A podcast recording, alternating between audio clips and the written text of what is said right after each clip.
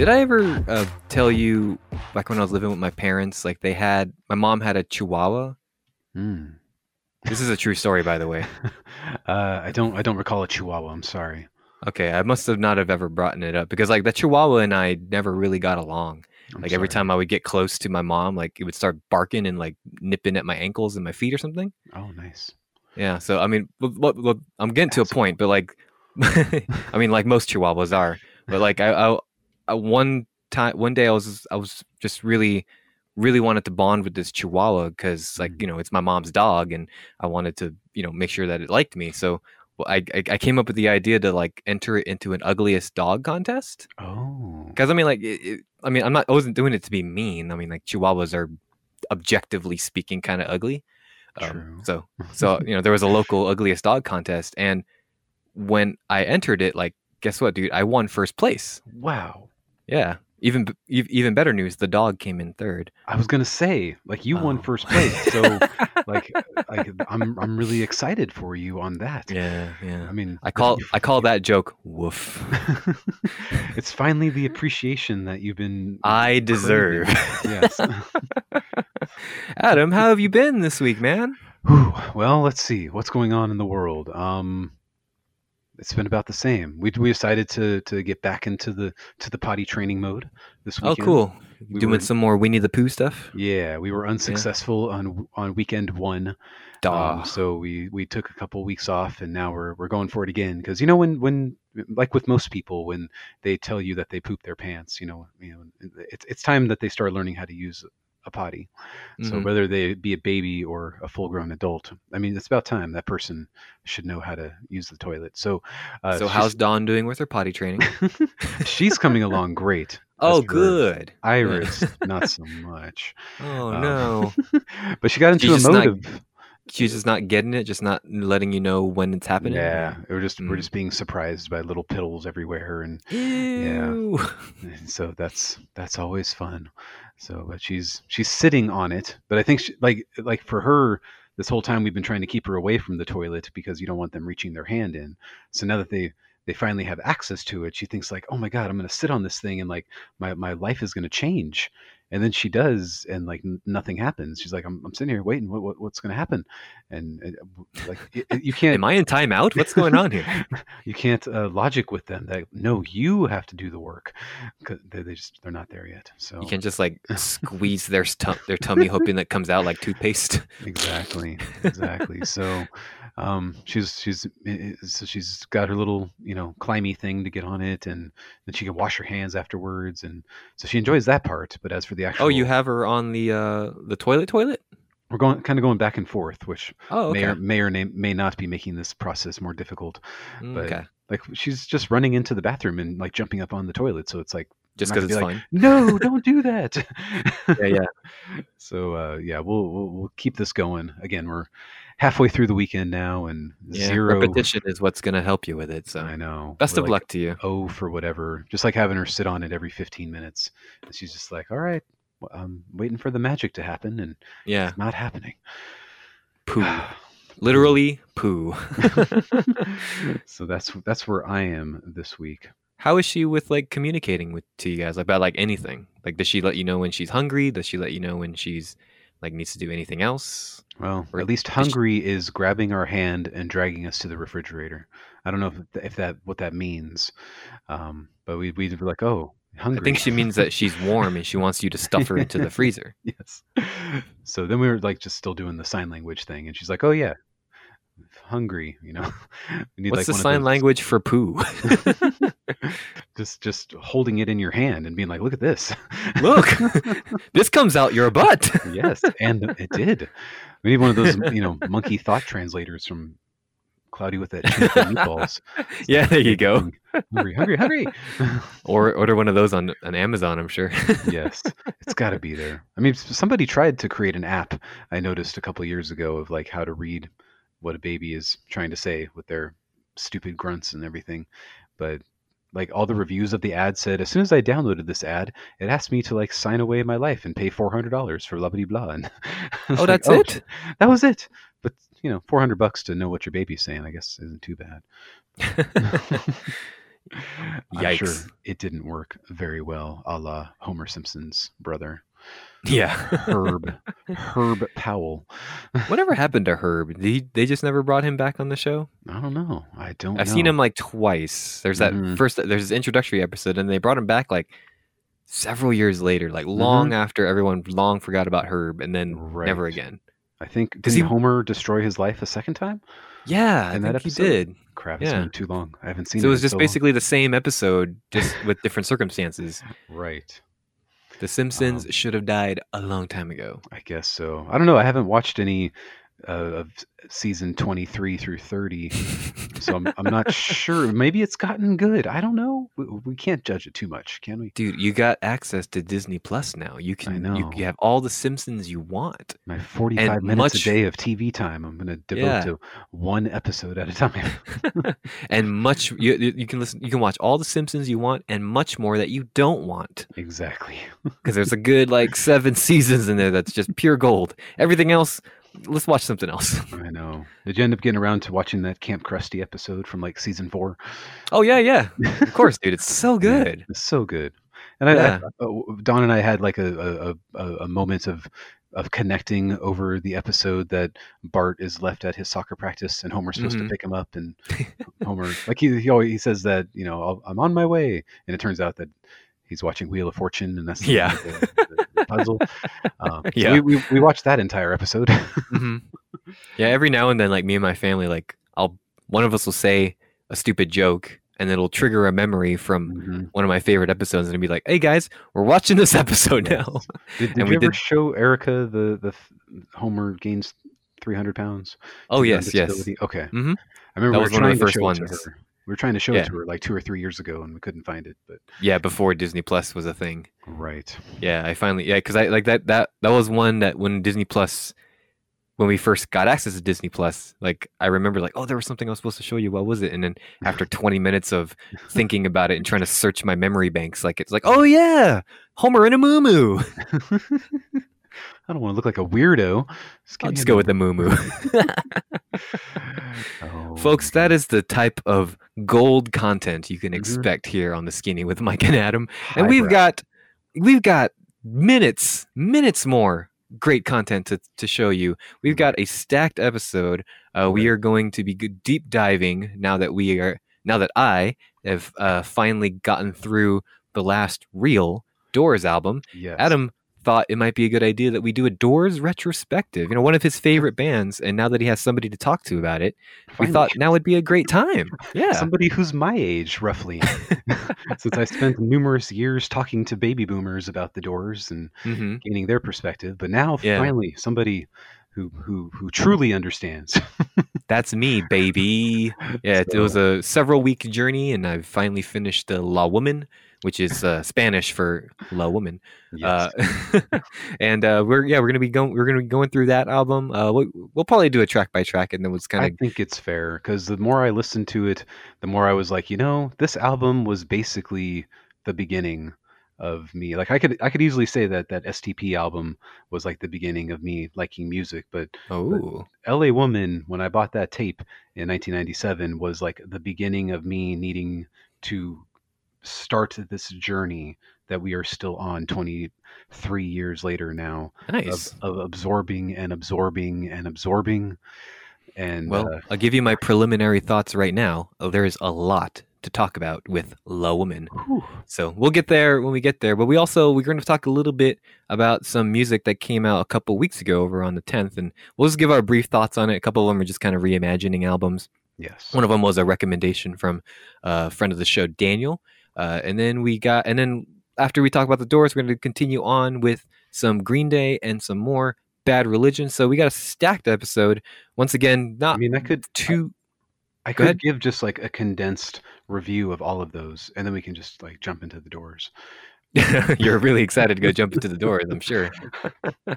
yeah, I mean, I like it. Like I said, I I don't think there's too much to talk about with two of those albums, but uh, yeah, we'll, we'll just we'll go through um, what we can get through. But first, uh, everybody's favorite alt right Mm. music punching bag, uh, Trapt. Who's I learned this week that his I, I learned this week that the lead singer's name is Chris Brown. Chris Brown. I Yeah. mean, made famous by, you know, everything from 2009. I mean, what he did to Rihanna was pretty messed up, but I, Mhm. I think, I mean, at And least what he he had continues, yeah, what he continues to do with his shitty behavior too, completely well, fucked up. Worst of which is being the lead singer of Trapt. those libtards, man. Hey, got those libs.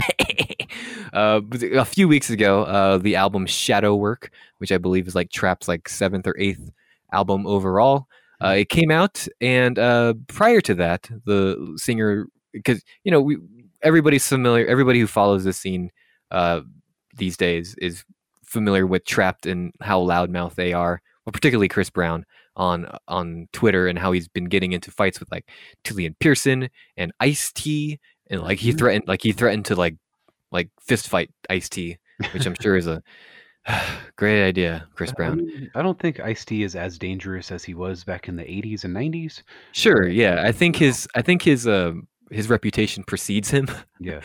but still, like you're gonna challenge Ice T to a fist fight, buddy? Come on. But uh, but you know, but also, I'm not saying like Chris Brown's a tough guy. I'm looking at a picture of him right now, and he he looks like a wannabe tough guy. Like he's like Mm, some guy who thinks he's like you know he like he's one of those guys who will shout at you, take his shirt off as a as a means to threaten you, and he's got like man boobs and like a beer gut and like mm. I'm gonna beat you up, bro. It's like no, no, just sit down, Chris Brown. I'm just gonna just gonna walk away slowly and uh, Like he's he's one of those guys that'll like shout at you, but then he'll get laid out with like a single punch. Anyway, a few weeks ago, prior to uh, Shadow Work coming out, uh, Chris Brown claimed that um, Shadow Work is the best piece of music Trapt has put out, and probably one of the top five albums that will ever exist for Nice. all time. Nice. I You know, to, to create something that that accessible to like everyone. astounding. I know, top five albums of all time. You know, and we weren't paying attention. That I mean, he has a he has an ego for a reason. Is that he is capable of writing such incredible music. But uh, apparently, uh, the rest of the people don't don't don't don't see that. And Right. so far, the album has sold 600 copies. Um, Well, yeah, allegedly. I mean, who sells 600 who sells 600 on the nose? I mean, 603, 604, I would understand, but you know, this sounds like like like fake news. I'm just I'm just going to throw that out there. 900, uh, 598 of those albums were uh, bought by the uh, RNC, with the Republican National National Convention for our international listeners. Yes. Uh, so, uh, and and wasn't there a hard times post about how this guy told like he sent a not a cease and desist but the opposite like yeah, a proceed and a proceed and persist. yes for uh, Trump to use headstrong. I mean, it makes Yeah, sense yeah. in all reality. I mean, that should been, yeah, that- that should be the uh, official anthem of the 2020 Trump campaign. I mean, it just it says it all in the co- in the chorus. back off, I'll suck you off. Headstrong, I'll suck off anyone. uh, when when news when when public reports of how much album albums this album has uh uh was made public, of course Chris Brown had to go on Twitter and say something about it. Yes. We sold 4K albums from July 3rd to July 9th. Not bad for a band that did everything ourselves and got say- zero did you say- word. You literally said 14,000. You you said 14 albums. I said 4K. Did I Oh, say 14? 4K. I heard Yeah, 14. sorry. Like good for I'm you sorry. guys. I'm doing I'm doing a voice. 14 albums in 6 days. That's pretty good. he's he's very proud of that. It's more than I Not- Not bad for a band that did everything ourselves and got zero words said about it on any DSPs. We're happy with it. Not sure what chart you're looking at because they would have been missing quite a few. S- shrug emoji. Shrug. Yeah, so he's looking at he's probably looking at his skewed Pandora numbers. Uh, again, I, I, okay, so against my better judgment, I w- I've been following this Chris Brown Trapt thing Yeah, for like months now because it fascinates me. I know. Uh, I'm like morbidly fascinated by like how ego egotistical this guy is. Like, of course, he's like emboldened by like Trump and and, and the American Republican Party and stuff to, to act this Mhm. way. But Finally. um, and it's it's about time somebody emboldened these these these these oppressed alt right these these oppressed alt right gentlemen. But know. uh, but uh, he's he he's been claiming like he that that, that Trapt's one of the biggest bands in the world, and according to their Pandora numbers, Mm. everybody's favorite stra- streaming service, Pandora, Mhm. uh, they had they I get had them for a while, mm, and I- and I let them go. and uh, they've had uh, they have like a, like a million monthly listeners every month, and so but on Spotify and you know the stuff that people actually use, it's not even it hasn't even broken like a hundred thousand or whatever. Um, Wow. So somebody, and again, against my better judgment, I've been following this. Somebody with some sort of administrative access to Pandora's uh, uh, numbers did a deep dive into this claim, Mm. and while over a million monthly listeners do listen to Trapt on Pandora, it is just one song, Headstrong, and these are f- also fans of Disturbed and Korn and Limp Bizkit Yes. and uh, Five Finger Death Punch and like mean, those type of greatest bands. the greatest bands to ever come out of 1999, pretty much. hmm I mean, like- like, who, who, what, what, what bands could you know hold a candle to that? Tiny Moving Parts? I don't think so. No way. Dance Gavin Dance? Keep dreaming, buddy. Keep dreaming, buddy. so Nothing the- nowhere? I don't think so. that that track went platinum. You can't deny that. Yeah, Um, it was. It, to to be fair, it is one of the biggest modern rock songs to exist. But this band is a one hit wonder, and they will always be a one hit wonder. Not sure what this guy's looking at. Their their next couple of singles, you know, number 69, and then oh, the, the nothing else went. Nothing else after that. Absolutely not. Yeah, yeah. There was a there was a single that was off that self titled album, and uh and uh yeah, it wasn't as big, but I I do remember a single hitting the radio after Headstrong. Still frame. Yeah, I remember that song. I bought that album as well, so It- I'm it part. went, it went to number one on U.S. mainstream rock. Mhm. Uh, number three on all on U.S. alternative rock. Mhm. So I don't know how you can be mainstream and alternative at the same time, but whatever. It was back when when alternative was the mainstream, Adam. Yes, so. Thanks to Trapt. and then uh, they had uh, one in 2016 go to number 33 on the mainstream charts. So Speaking of 2016, 26 in, in 2016, Trapt's PR team re- did reach out to the Skinny with Mike and Adam at one point, asked and, and asked us if we wanted to interview Chris Yes. Brown. This was long before all this stuff was going on, and Man. I and I don't know if you remember, but I asked you about it, and you said, Right. and we both said no. well, I, I, I figured I should have listened to their albums before, like being like, "Hey, we're such a big fan." All right, but yeah, but then And we I- didn't, and you and you let them go because of like your past history with them, and I Yeah. guess that's okay. Or else we we would be sitting here like having defended them for the past four years, and then this would have. No, that's the reason- Oh, yeah, that's the reason why we would we didn't uh, agree to the interview because we're not a fan of this band. right. we wouldn't have anything nice to say during the interview. It would have just been like, I could have absorbed, you know, six albums at that point, and we mm, could have jumped into an interview and been like, "Man, that was such a good interview." Because who who leaves an interview saying like, "Man, that really sucked. I can't believe we did that. It was a huge waste of time." So we would have been sitting Yeah. here for four years, being like, "Oh man, Trapt. Oh man, remember when we talked to Chris Brown from Trapt? Remember how great that was? Remember? Oh, they got a new album coming out. we Oh, finally made it, Adam. he's We posting talked to Chris Brown. he's posting on Twitter some weird stuff, and then like then we would have had to like somehow separated ourselves from the last four years of promoting Trapt. No, but you know how the skinny with Mike and Adam is. They would we would have been like, this Tilian guy doesn't know what he's talking about. This new album from Dance Gavin Dance is probably the worst album I've ever heard. Coming to a worst albums of the year near you. Right. And, uh, and Folks, I know this new Trapt album came out in 2016, but it is the 2019 album of the year. You guys don't understand. would have been a whole weird skew in the timeline of both of our lives that we would have been apologizing for now. in our, No, I, I don't. I don't think this would have. Uh, yeah, we would have gotten canceled like years ago because we would have like, yeah, remember when he said on the on when we interviewed him that like black people are this, and we'd be like, yeah, Mhm.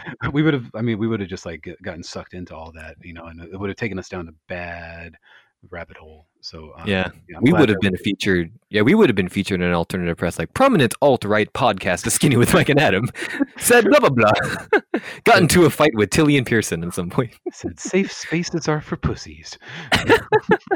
President Obama is the Antichrist. Anyway, uh, so let's move on now. So, uh, uh, what my my point in wanting to share this uh, Oh, story There was a this past week, yeah, is to kind of hopefully put a cap on this whole Trapt situation, so that people know that there is proof. The proofs in the pudding; they're not as big as they claim to be, and then his ego really does just kind of precede him.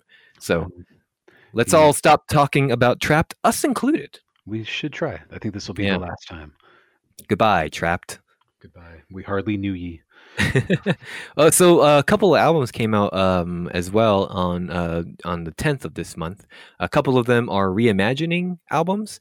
I guess it's kind of cool. This is what some artists are doing while they're in uh, while they're sheltering in place. It's kind of quick, easy stuff to do, I suppose, and you know it gives their listeners some quick content. But uh, do we want to talk a little bit about Nothing Nowhere with his One Takes Volume One? So for me, I don't recognize most of these songs. A lot of these songs came prior to uh, Ruiner. Yeah. So I'm just Reaper, gonna sorry. I'm just gonna go with uh I, I I'm only like what four or so listens in, but you know, Sure. I have nothing wrong with it so far. I'm liking these songs that I had never heard before as well. Hmm. Yeah. And uh, mean, you know, Hammer you probably also haven't uh, revisited any of those old albums as well, huh? Prior, uh, uh, post Reaper coming out as well, right? Post uh, Bloodlust EP Mm. from last year. But even, but even after since um, Reaper came out in 2017, like you still haven't Mhm. visited those pre 2017 albums, right? Oh no, but there was Right. nothing on. No, the, these songs are not from tho- those albums either.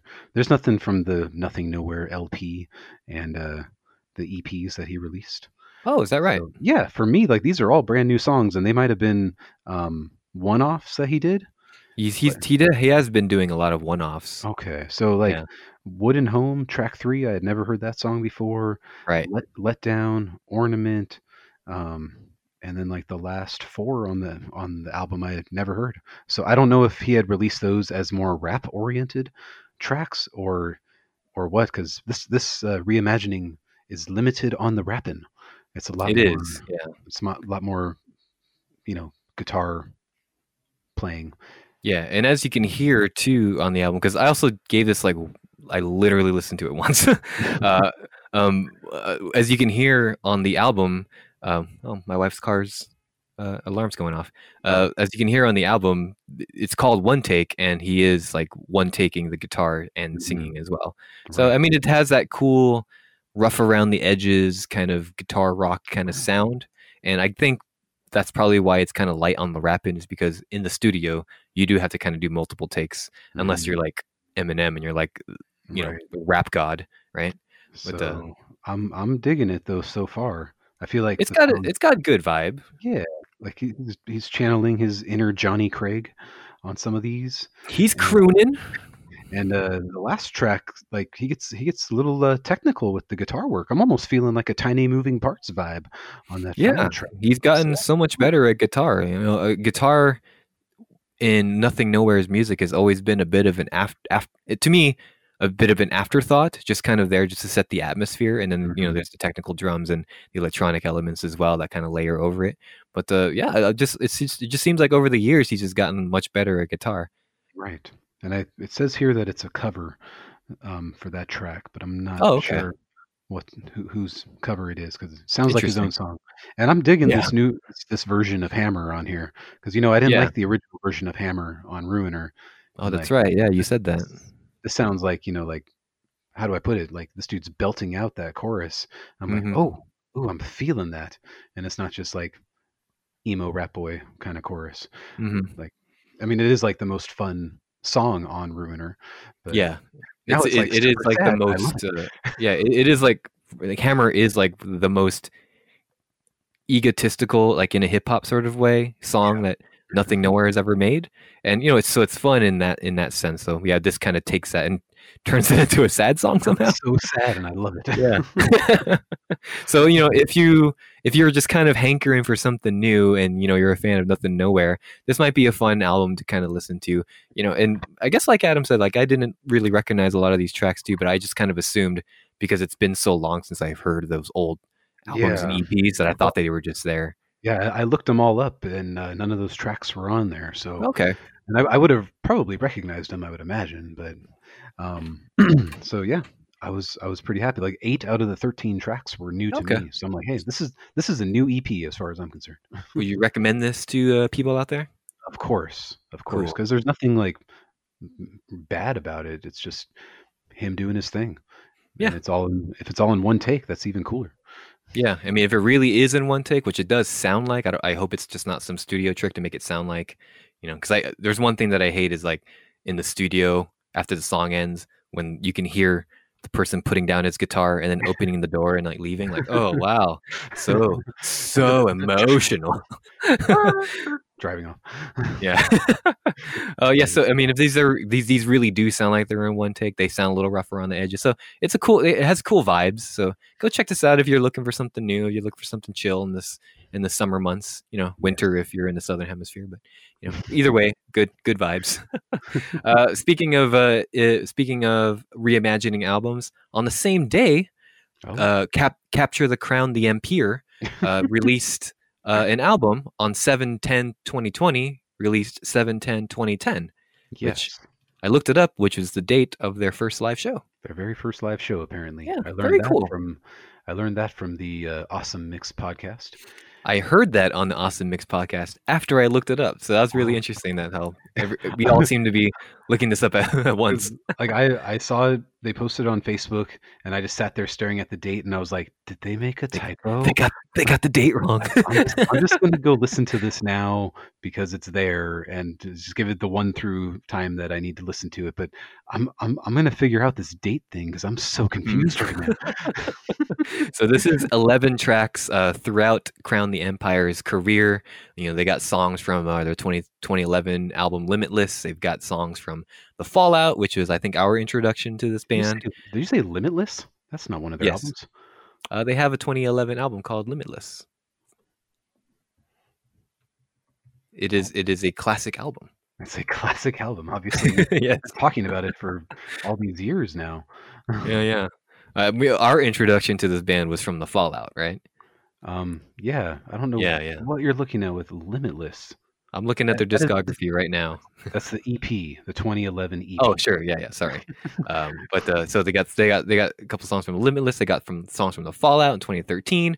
They got Resistance, Rise of the Runaways in here, which is think a very couple tracks. interesting. Yeah, a couple tracks they got, you know, which is a very interesting concept album, Mhm. and they got songs from Retrograde, I uh, think, and then I they have- just the one, as far as I can Yeah. tell, but I could be wrong. Yeah. and And then, then uh, and then of course they have a few Sudden Skies. Yeah, And uh, this band has always been like a 50-50 band for me. Mm. Um, but I, I, except for Sudden Sky, obviously that was like my number 12 album of the year last year. yeah, that one hit my uh, top 20 as well. Sudden Sky is fantastic. So I was very happy to hear the Sudden Sky tracks, and I've always liked Hologram, so I was cool hearing that uh, acoustically. I know you, Mm. you you hear that song and you just say, "Why? Why does this band even need to exist? It's so ridiculous." Um, but you know, Retrograde, Adam. Retrograde. that's that's that's just where you stand. Creative consultants, Adam. Creative consultants. Part of me is still very surprised this band Overcame that? i- is existing. Yeah, Yeah. even though Sudden Sky went to number 190 on the charts last year. Hey, you know what? It broke the top 200. That that that's that, hang their heads up high. Yeah. They're not the biggest band in the world. Retrograde, So- number 15. Sudden Sky, Oh, no. That's pretty bad. you know what? Create. You know what? If the album sounds terrible with creative consultants, at least it's number 15. You know, it's paying the bills. I guess. You know, at least now they're moving past all that creative consultant stuff and writing actually good music. Sure, the mainstream doesn't like it, but you know what? You can hang your head up high to know that you created a much a far superior album to Retrograde. Uh, Right. you know, whatever. Good on And I- you. Capture the crown, the empire. I watched a 10 minute documentary that they put on YouTube a couple weeks Oh, ago. cool. Um, and they mentioned nothing about Dave Escamilla, who is no longer in the band. And the wait, did you say that sarcastically, or do you need to know who that is? I, I know who that is. I said Okay. that sarcastically. um, like no mention of him whatsoever, but it was all like a, oh yeah, when we were you know younger, we did a lot of crazy stuff, and it's hard to be in a band, and I I drank a lot, and what the guitar player has a stutter that he's still trying to overcome. And he's like. So sad that people think I'm faking this, but it's not true. And then, and then they're like, That's "But something that I deal with as well. So that's, that's we're we are, we are of kin. and uh, that was and then uh, i think the bass player talked about like doing a lot of drugs and then getting kicked out and then coming back for no reason whatsoever and so i don't What was know. this a documentary about? Like the recording of Sudden Sky? no this was just a documentary of them it was about 10 to 12 minutes and at least i know who everybody is now that kind of Oh, helps sure. like i know i know what the guitar player looks like and what the bass player looks like Mhm. so um, but that's that and whoa i didn't know that andy leo's real name is andrew rockhold now so that's cool oh, Cool. Good on you, Rockhold. Sorry i thought his name was andy velasquez what the hell is going on here Who know who knows anything about this band anymore, you know? somebody i think just made this up on wikipedia so I have to admit something though, going into uh, just kind of briefly talking about this. I did not finish it. Um, I, I was listening to this at work earlier this week because you like you kind of like were like, hey, this might be worth a listen, right? And so I gave it a listen, and I had to step away from my desk for a bit, so I put my uh, wireless earbuds down, and I was like, oh, I'll come back to this. forgot and then about I came back. I didn't forget about it. I, like I came back, I put it in, and then I was about to hit play on my on my phone. I was like, I'm just gonna listen to Paris again, dude. I don't want. Yeah, I mean, like so these are cool acoustic reimaginings because you know a lot of some of these, uh, uh, at least like with Blurry and um, you know, because I made it to like track six or whatever, Johnny Ringo, and like with at least like with Blurry, which is a pretty heavy-ish song on Sudden Sky, like it's cool how they reimagined it and not just made an acoustic version, right? right So, right so uh, this is a cool reimagining, but uh, I, I didn't, I didn't feel the need to go, you know, to deep dive into it. I suppose. Like, so how did you enjoy this? Uh, same thing. I enjoyed the Sudden Sky tracks more than the other stuff. Mm. And I was just like, yeah, cool. I like I, I like me some acoustic guitar. Yeah. And the the new song didn't really touch me in any sort of uh, provocative sort of way. So Yeah, the the fine. bonus track, track eleven. Is that was that like a B side off of uh, one of their Apparently albums or something? apparently it's brand new. It's a brand Oh, okay. new song that they did Cool. just for this. So that's kind of cool. But yeah, that documentary is just like, wh- what is wrong with this scene and documentary? They're just so bad, and they're just like staring at the camera. They're all flat affect. Ah, yeah, I did some things in the past, and then we made a band, and so are we done? Like, that's, They have an image. They have an image to uphold, Adam. There's- there's they, no they have to maintain the image. Yeah. There's zero eye contact whatsoever. so I don't know what's. I think they're all autistic. That we we we we determined that many years ago that the, Mm. the level of autism is strong in the scene because of the It is, yeah. uh, the the the awards, the AP MAs. Yeah, we did a we did a whole episode on that what at one point, and uh, whew, that was rough. It's it's fine. It's fine. Notice they don't do the APMAs anymore. Did they stop them? I haven't heard anything. they stopped them like a like a couple years ago. Yeah. Oh, thank goodness. Like three solid years of the APMAs, and then that was that. So, would you recommend uh, uh 7, 10, 2010 at all? I mean, the the 15 hardcore Crown the Empire fans out there will probably Mm. really enjoy it.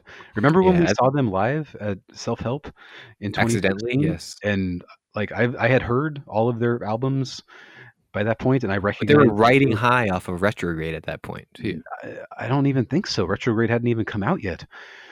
So but they were. Well, I'm sorry, they were leading up to it. Like singles had come out Right. at that point. Yeah. and it was it, it was like I didn't recognize a single song. Maybe maybe maybe one possibly, Mm. but yeah, that was the weirdest set. I really fucking hate when that happens. Stop going to shows. Mhm. Yeah, and you have. And So yeah, I'm, I'm from the half album that I listened to. I, I figured that there be there, there's an audience for this, and you know because album releases are so uh, scarce these days, I figured this might be a fun little thing, Mhm. especially if you're a fan of the band. Right. If you're a huge fan of the band, some of these songs, like you know, Yes. it, it is, and it is cool that some of these songs are really, really reimagined, uh, and they sound they sound completely different from the original. Right. The Johnny Ringo song sounds nothing like the original. Yeah, I forget which is the original. There's either Johnny's Revenge or there's one other Johnny song from one of their albums, but I could. Get out of here. Johnny. Jeez I know. Louise, what are you doing here? It, it, it gets pretty pretty creepy in those old albums. So he's kind of an asshole. uh, I was also recommended uh, this past week. Also came out on July 10th. Uh, a supergroup of sorts. Uh, they, are, they they go by the name of if if if I die first. Now this is a band that's fronted by uh, emo rap artist Little Lotus, or as I like to call him, like the the ugliest man in the scene. Mm. Um, Adam, I think you're familiar with him as well. Like Dave recommended some of his singles to us. Like he showed us Mm. like in a little in our little group chat thing. and Oh, then, that's right. Yes. He's yeah, Another SoundCloud rapper. He's a little SoundCloud. He's I mean he's like making a name for himself. So he's like he's Mhm. getting pretty big. He's he's he's he looks like if Kylo Ren got hit Mm. in the face with an ugly truck, Yes. uh, and and then like imprinted with face bunch of face tattoos. Yes. That's the exact description you gave uh, when we first checked out that that Yeah. video. I think I watched, However, I watched that video, and that yeah, that's been my extent of. yeah, that's your that's your whole exposure to Little Liz. But you know, like I said, he is making a name for himself. He is kind of uh, he's you know he's, he's his, his is his star is growing, uh, and I got him. He's got a voice of an angel. He's Mm. he's he's a pretty he's a pretty great singer. So he is one of the one of the two singers in this band. If I die first, uh, Travis Richter from from First to Last is one of the guitarists as well. And I saw Travis Richter tweeting about this at some point. Follow the Skinny with Mike and Adam at the Twitter pod over on Twitter, uh, and then you can you know. So I was made familiar with this band, but I had had no interest in uh, listening to it until friend of the show, show Daniel uh, recommended that I go check out the lead single single, Mm. uh, which is called like it, "When Needles Meet Lovers" or some pretentious horse shit. Uh, and like it sounds like 2010 to 2012 screamo. Mm. So, and I, so I checked out the entire EP. It's like five tracks long. Uh, if you're looking for that throwback screamo sound, this Mm. is exactly what you want to be listening to right now. Okay. Yeah. And it's funny to me that like a prominent emo rapper is kind of making waves now in like throwback screamo music. So I wonder if Mm. like if that music is going to come back to the forefront, if it's going to be the emo rappers who are going to be the ones to bring it back. So is he kind of doing clean vocals on Yeah. this? Okay. Mhm. Just And- straight up clean vocals, like no there's like any there's hardly anything that you could probably make to sound like hip hop, I guess it, it Ah, would be okay. um, I'm, I'm sorry, it's six tracks long, not five. Uh, uh, and but it, it so with that being said, I didn't really, objectively speaking, like put, putting on like my critical cap. Like this isn't a great album because it just Mhm. sounds like it's been done hundreds of times. Hmm. But however, if this is your first exposure to like screamo music because maybe you're a fan of Little Lotus, uh, and uh, you, and you know you're checking out some of the projects that he's into, this might be worth checking out if you're maybe want to hear something that maybe he was inspired by that maybe want maybe wanted him that maybe caused him to want to be a musician at some point. And what is the name of this project again? Uh, if I Die First, the EP is called My Poison Arms, Oh, and the lead single is called Where Needles and Lovers Collide. I'm sure it's a great song. I, I, I- Uh, it's, the, song is perfectly fine. it it's- sounds it- like it's a Black Veil Bride song. That's all. It does, doesn't it? Yeah. Yeah. I mean, But, If um, I Die First sounds like a Black Veil Bride's uh, album. Right. if I die first, follow me. Follow me into my grave. uh, you know. And there's a song here called. It's great. I'm sure it's great. There's a song here called Six Foot Dugout Holes. Oh, I wonder what Yeah. that means. Vaginas, Adam. Vaginas. Uh, no, but uh, but uh, I'm, you know, I'm making jokes here, but like it, it, I think it is worth listening to if like you're really craving that old school Mhm. screamo sound from like 2010, 2012. Uh, to me, like I like I've heard this hundreds of times. Like literally dozens of bands could have written this album, and Mhm. You know if it wasn't a super group of sorts, uh, you know I would have been like, oh, okay, whatever. Mhm. Uh, but you know, but it, it, uh, to me, the the more interesting conversation to be had with this album is the fact that an emo rapper, and it, it seems like emo rappers in general, because um, what's his face, uh, Machine Gun Kelly is also kind of going in a throwback pop punk style as well.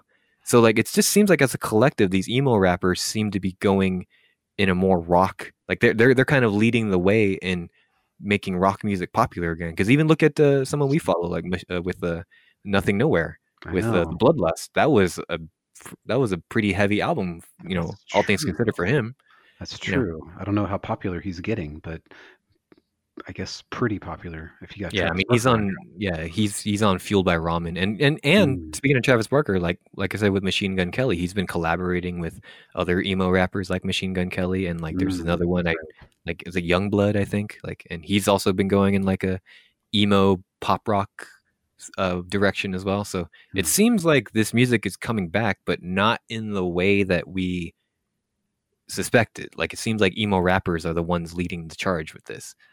So it'll be interesting going forward, to seeing what what happens to the scene. they got those Pandora downloads, man. I mean, you can't They fight. do. You can't fight those numbers. So just they they're gonna do whatever they want, and we should probably just hop along and go for the ride until it fizzles out in five years. Yeah. But And one thing that these emo rappers are doing is that they're embracing the the the way that the music industry is changing. They're releasing big singles instead of big albums, and because of the nature of how this is going to sound mean, but how simple their music is to make, they're able to pump out these big singles mhm. in a much in a much more um, efficient way than the than the two album or the two year album cycle that uh, most bands seem to do. So right. yeah it's it, I, I think this is the beginning like this this album while i didn't like super enjoy it it made me th- realize that this is probably the direction that the scene is going to go in moving forward Briefly, it's- and then it'll yeah. quickly come back.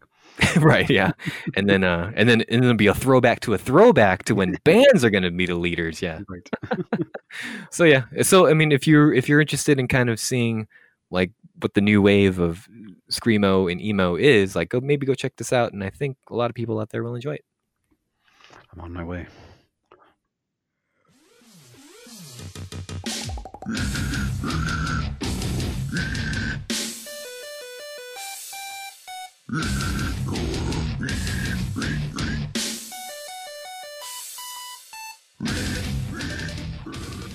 Get out, get this new music shit out of here, Adam. I'm done talking about new music. Let's talk about music from the 70s, man. I know. Me and Mike. I mean, this is this is going to be the boomer episode from here on. Okay, boomer. I mean, a, a little Gen X towards the end, but uh, Yeah. full on boomer right here. Hmm okay. So, So- the final album from The Doors, I mean the final proper album. Right. Part of Doors. is, now wanting to listen to these two follow-up albums that, Hmm. that came out in, uh, later after Mr. Morrison's you- death. But And you said you had never listened to them? no, no, but they're right here on my on my my Amazon app. So I'm like, What's well, stopping you, right baby? there. I never even knew they were there. You were the one that told me they were there. Oh. so like nobody's talked about these the, the band pretty much forgot that they existed they i was reading that they they didn't even want to like reissue them on cd in in the 90s at all because they had just kind of moved on and then yeah, they finally I don't think there's any like big singles off of them either. No. The the second one without jim has Mhm. like a single that was kind of big it went to like Okay. number 30 or something like that in 1973 i believe it was um but that In was full circle, mean? Uh, yeah, full circle. Okay. A track called "The Mosquito" I was reading about. Oh. But um, other than that, like the band was pretty much burying this. They, I think they thought they were done until like it was like 2015 where they were like, okay, let's let's finally put these out on CD. Well, when people do think of the Doors, like the, the the image that comes to mind is Jim Morrison. He is the face of the band. He is like the he is one of the first prominent examples of a frontman of a I was band. totally thinking that because you had like your Elvis Presley in the mm-hmm. mid 50s, and then you like had Who, to be fair, Beatles. is a solo artist, right? yeah, and then you had like your Beatles who didn't really have like a set front man. Yeah, and the Trying to think, Beatles like- is is kind of like interesting in that their their stardom is very similar to where to where like boy bands were in the 90s where like everybody had their favorite Beatle. Right. and then people like then the doors come out with completely different sounding everything with like this you know, you put the lead singer in the forefront. Um I don't think they expected it to take off the way they did, but I was trying to think like who else prior to that in a band was like put out there. Maybe maybe Mick Jagger in the 60s is the only other like front man. Yeah, good point. Yeah, you're you're probably right about that. Uh, Because also, all those we have other- Ozzy Osbourne too with uh, in Black Sabbath. well, he was until that was until the 70s though. Right. Oh yes, is post this. Yeah. Yeah, it was like 73 or something was their first album. So I was trying to think like in 1967, who like the the the notion of a like iconic frontman yeah, was the face of the band. Yeah. So yeah, that's why I think uh, like my 17 year old brain like kind of aligned with this. Like you know, I, I'm, I'm trying to figure out where to go with life, and I, I can only do that by listening to music. So Mhm. here's here's the artist I need to kind of attach myself to. It's like, oh, interesting. Okay, so I guess I'm gonna die at age 27 too. that was the plan. I mean, I was I, I, I wasn't planning on going too much further than that, and who needs to live beyond that? Um, I guess maybe you could throw in like a Robert Plant from Led Zeppelin. Oh yeah, yeah. Their first Sure. album was in '67, but I don't think it it was nearly the same. So, uh, but he was Yeah, I mean, in- I, in I don't UK. think of Robert Plant when I think of Zeppelin, but I've also never been like a huge Zeppelin Zepp, Zeppelin fan. Mhm. So maybe I'm just wrong on that one. and I couldn't even tell you who the lead singer of like Pink Floyd is. Like some guy named Roger, I think. I'm, I'm not even sure. His name is Peter Floyd. There you go, Peter Pinky Floyd. But anyway, anyway. so with uh, La Woman, L.A. Woman, yes, Uh, before we move on, we do want to do a track by track, right? that's my. That's okay, goal. cool. So we'll go we'll go track by track on these. I gotta say, firsthand, going into this, uh, you know, of course, I was familiar with the songs "Riders on the Storm," Yes. uh, "Love Her Madly," "L.A. Woman," of course. Uh, uh, I don't think I've ever heard like "L.A. Woman" like in full, the full seven minute forty nine second version of it. Holy crap, But uh, oh yeah, it's it's the longest track on this album. Wow. uh, and uh, so you know I, I was familiar with those but going into this i was not i was not prepared with how unhinged jim morrison's vocals are on this album and it seems like this is the most aggressive he's ever Mhm. been uh, this is the most kind of um, deep and kind of growly his voice ever Mhm. got on an album and he just and it maintains this for like 10 tracks too it's pretty intense. yeah And yeah, I, I think, I mean, not only was the, the alcohol playing a role in changing, you know, what was going on inside of him, but they Mm. also wanted to go with a more uh, gritty kind of sound. hmm Um, especially when they started working on the demos, from what I read, they're like, okay, this is what's coming out, and they they the the producer that they had worked with, Paul Rothchild, was finally like decided to leave the band before it killed them all because he was he was highly critical of the early demos of like Love Her Madly and LA Woman and Riders on the Storm and he told them like oh this is cocktail music. That was his exact cocktail music? And he said that What? he he said that to get to get them to work harder um, but I think after you know four, however many years four or five years of working together uh, I think the band had pretty much like grown tired of of him trying to motivate them through Mhm. uh, through negative reinforcement so they were just like that's it you're out yeah, And- like, it sounds like he's acting like a drill sergeant at this Yeah. point very much so. I mean, without him, yes, I don't think the Soft Parade album would have ever gotten done, and everybody would Mm. have would have died uh, during that whole process. But um, so they brought in their their like I guess a recording engineer or somebody like that, Bruce Botnick. So he kind of took over as production guy on this album and backed off, and the band found a new place to record, which sounded like a much better environment. It's like basically in a freaking apartment building on Sunset or Santa Monica Bou- Boulevard, hmm and uh, just a whole different vibe that kind of worked out. And oh The my god, they, they brought in Elvis Presley's bass player on this album. Whoa, I don't know if that's dope so um like this is this is definitely like I just realized this week that because of this album is why I like bass so much because of how it sounds on this album. Like Yeah, the bass on this is very prominent, as you're going to Yeah. hear uh, when we do our track by track. And I always just assumed that was uh, Ray Manzarek's left hand because for the early album, when they don't have a bass player, like he's Mhm. he's playing bass organ. So I just kind of assumed that that's what they were kind of still doing. But luckily, with the power of the internet, I learned all sorts of things. Thank you, internet. You're not just a place for for for propaganda and and and conspiracy theories and exactly. coronavirus is caused by 5G. And so so to look back on this album being like the very first like album album that like sparked me into wanting to embrace an entire band and then be like mm-hmm. holy shit i didn't even realize how prominent the bass was and how that influenced me on such a subconscious level with where i would go with most music. It was like it, it was it was pretty eye-opening this week to to relive that. Yeah. So um So are you all set up with your uh, music setup right now? You want to go ahead and jump on in? I believe i am let me log back into elf telefono Okay, once you're ready, we can go ahead and get started. We're gonna get started now with uh, the first track. And uh, are you all are you all set? i'm ready Okay, so this is the Changeling, and already there's that bass that you're there's that bass that you're uh, talking Mm. about, and Yes. uh, already a completely different tone from the rest of, from the rest of the discography. We're already going we're already going like a little bit more upbeat. Mhm. We're already going like in, an, in, in another slightly different direction from the previous albums, and this just seemed to me like a greatest hits album Hmm, all in one album. This is you know it, they're doing blues stuff, they're doing Mhm. psychedelic stuff, they're doing like alternative rock, they're doing like like almost like some in some in some instances like some lounge stuff. Definitely. It just and then layer all that with like Jim Morrison's super aggressive voice in this Mhm, part in this album. right.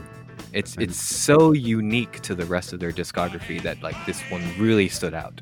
And this this album was recorded pretty quickly, like within within a week. So a, a lot of it was done on like first take kind of stuff, Wow, and they that's just kind of did some overdubs. But um, yeah, I can uh, every time I hear this song, I'm just I'm right back in my 1990 Honda Civic, like putting on this this album for the first time, driving through Riverside, and just being like, wow, I've I've never heard a the Doors sound like this, b much of anything else to that point. Like just the initial bass riff at the beginning, and I was just like, "Oh, I, I'm I'm probably not going to like this. This is terrible."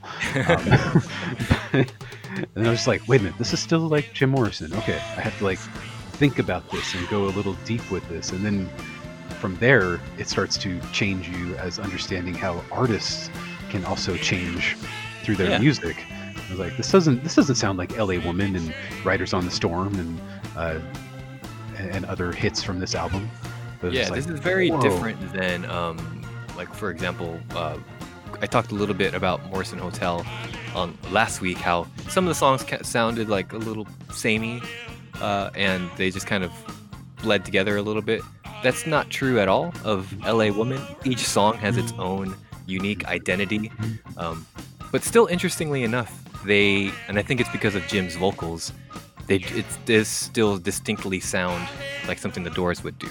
Right. So And because you're so familiar with this band, and this band means a lot to you, I'm gonna let you kind of take the lead on, uh, you know, a lot of like this band's like trivia and you know, yeah, and what the song meanings are. Since you're so much, you're you're you're so much more familiar with uh, with this band than I am.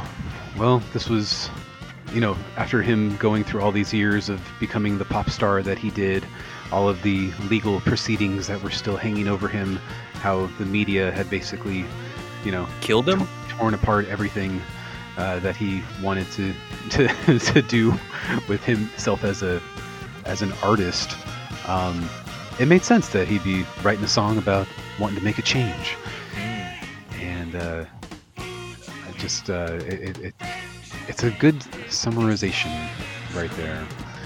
Um, Did you get a chance to watch that documentary first? No, I'm gonna watch it uh, this weekend. So as Okay. of this recording, when it comes out, like I would I would have watched it by then. Okay. And so I'm gonna watch that, and then later in the week I'm gonna watch the uh, the Val Kilmer movie as well. Okay, cool. So yeah, that that'll that'll take you in a weird, interesting direction. cool. So So uh, Um, yeah, so pretty good as, far as like the album goes. This is a pretty good intro, kind of good way to kind Yeah. of lead you into what's to expect for the preceding nine tracks. Speaking of which, let's go on to track two, "Love Her Madly." Now, this is a song that I think we we're all we all should be familiar with. This is a big hit for the Doors. Oh yeah. How can that iconic opening opening chord progression right here? hmm And you got some of that bass. Boom, boom, boom, don't know if we're on the same time, but, but I'll fix it in post. Um, but yeah, I mean, I think I heard this song in Forrest Gump, That's right. It is in Forrest And Gump. Yeah. then heard it on this album, and I was just, you know, I'd already embraced Forrest Gump as the masterpiece that it is, and then I was like, oh, Suck I- it, Dave. this was always always one of my favorite Doors songs, uh, just from from that, um, and just like I don't know, like so different. Again, very bluesy, very again bass driven, but still that that Robbie Krieger guitar. Rob, this is a Robbie song. He wrote this one. Right. Um, this is one that Paul Rothchild thought was uh, never going to make it as a hit. Which is interesting enough because I, I feel like this is the most accessible song on this album. Mm, Like Riders on the Storm, as big as it is, that's a Mhm. weird song, dude. that goes in places. Yes. Yeah, but like Love Her Madly just seems like the most kind of straightforward. This could be on pop or classic rock, or you know, what, what, what probably would have been rock radio back in the day. Oh yeah. Yeah. FM radio. Yeah. Ooh, that FM. Yeah. Um, so I, I always liked this song. I know I had heard it many years before I saw it in Forrest Gump, but just that just that guitar work right there. I, I never heard the bass. Never heard the bass until many years later. Yeah, this album in particular, like maybe because they are actually using an actual bass and not a bass keyboard or, or, or Mhm. bass organ like you like you were talking about. Like it Mhm. really like bass really pops out. And I don't know if I'm listening to like a remastered version or if this is just like some um, the one, one like the original uh, the original Yeah, I'm gonna I'm gonna go with full recordings because at least Nice. the version I got is uh, this. It sounds just as good as it did on that cassette tape I had back in the baby. day. So- Yeah. So yeah, love her madly. We all know it. We all love it. There's not really much to say about it. It's it's great. It's this is a great song to complement the Changeling as well. yes. Uh, shall we move on then? Let's go on to track three. This is uh, been down so long. God damn. No. Oh yeah. Damn, you hear those vocals, baby. Dum, dum, dum. So this was definitely my first introduction to anything bluesy. hmm Uh, 1997, I was just like, oh, I don't, I don't, again, I don't think I'm gonna like this. this isn't, you know, my my greatest hits Doors stuff. Um, but yeah, I mean, the, I, I always had to remember that the band was heavily influenced by the blues before they even became a band hmm and uh, listening to stuff like this. And I mean, even throwing stuff on the previous albums that were heavily blues related.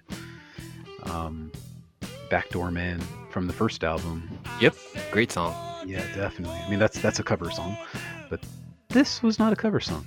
This is pretty cool.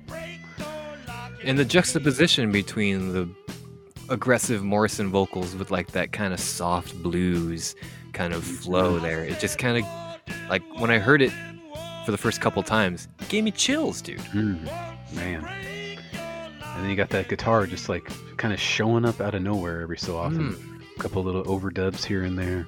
It's kind of yeah, just complimenting Jim's voice. Jim would say something, then the guitar would come in as if to answer him.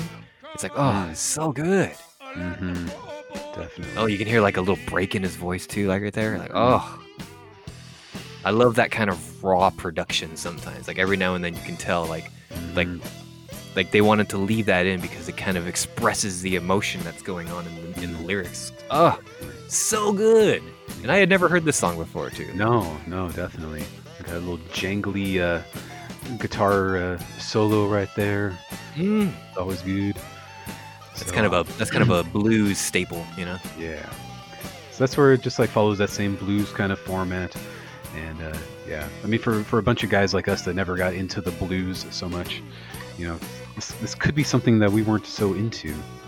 But, uh, You know, I think listening to um, Bruce a few a couple months ago mm, kind of really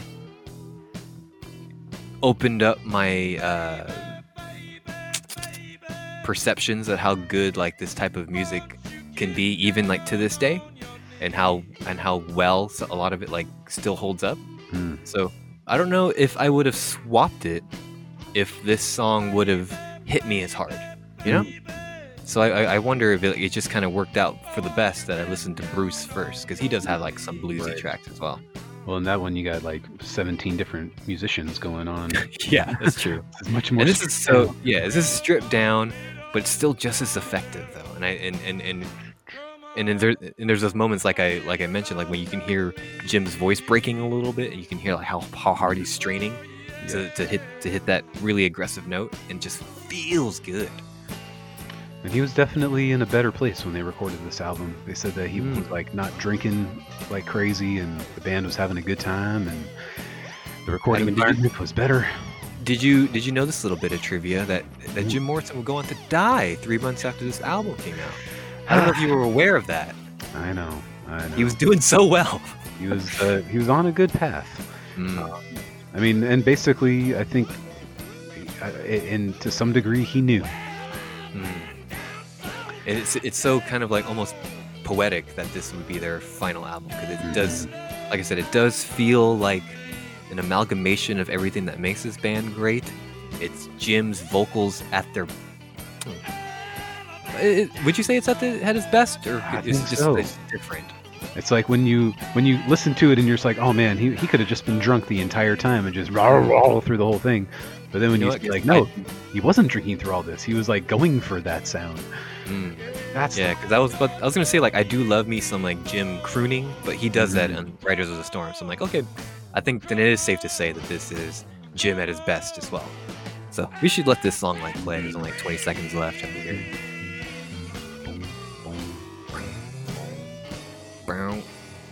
Yeah, very good. Love that Mm. outro too. So you got like your up tempo blues hit right there.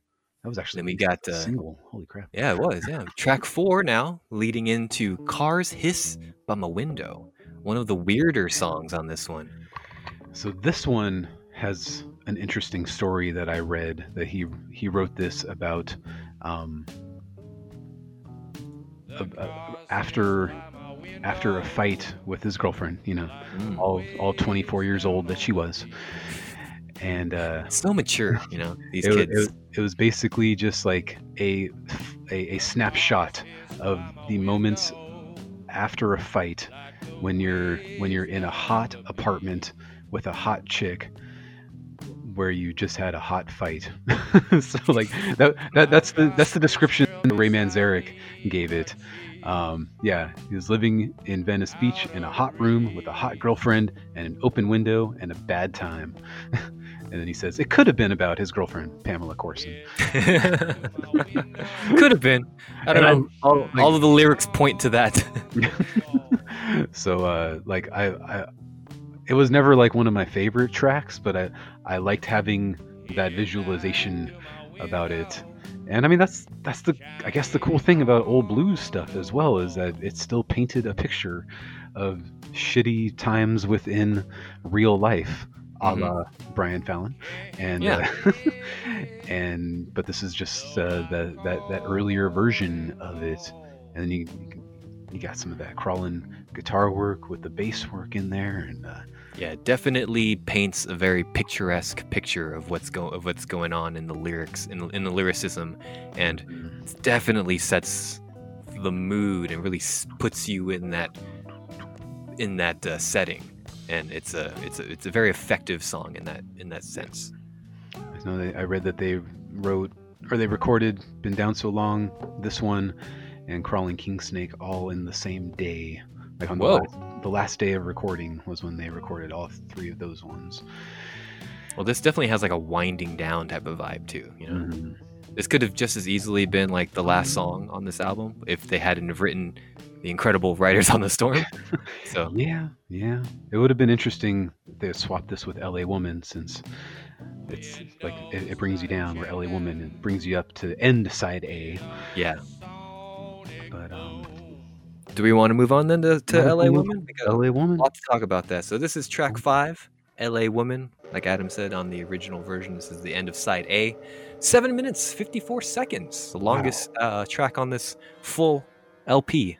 I'm I never really realized how long this song was. It's got a jam. I mean, like a lot of this. Is, this is the band's longest album as well. It's, it's almost Oh, 50 yeah. minutes long. Man. And um, what do you call it? Like, I think part of the reason is that because there's so much, like, what seems like improvised jam sessions in a lot of these mm-hmm. songs. This song in particular has like a really long, like, kind of jammy kind of solo going on. So if you wanted to find out if we if we thought LA was shitty now, this song was writing about how shitty it was in 1970. Jim knew, dude. Jim knew. Mm. I mean, it, it was always a, a song that I wouldn't listen to on my tape just because I had heard it so much on the radio and I didn't uh, feel like I needed to hear it anymore. So I would just fast forward and, and go over to side B. Mhm. Um, but then, like, as years went by, I started to appreciate it quite a bit more for what it was. And uh, why, why did you skip it? Just because you've heard it so many times? yeah, or- because it was it, it was never one of my favorite Doors songs, and I had heard it numerous numerous times even before I bought this this tape. So, and it, it was never I don't know, it didn't strike me in the same way back then. Hmm. And it was just like, oh, it's cool, whatever, you know, L.A. woman, fine. Um, you know, I think again, 17, 39. It's like, oh, I'm like understanding it on a more worldly perspective yeah, yeah. uh, now and and hearing uh, like I, I don't know why I can ever skip over any instrumentation by this band. You got like a little Ray Manzarek uh, organ solo going on here during the first verse. Oh yeah, that, that's what that's what helps make this, uh, even this album as a whole, just sound so kind of raw and like untouched. Is because they Mhm. just let this, they just let the songs kind of speak for themselves and let the songs kind of play out in the imp- almost improvisational way that it does. Mm-hmm.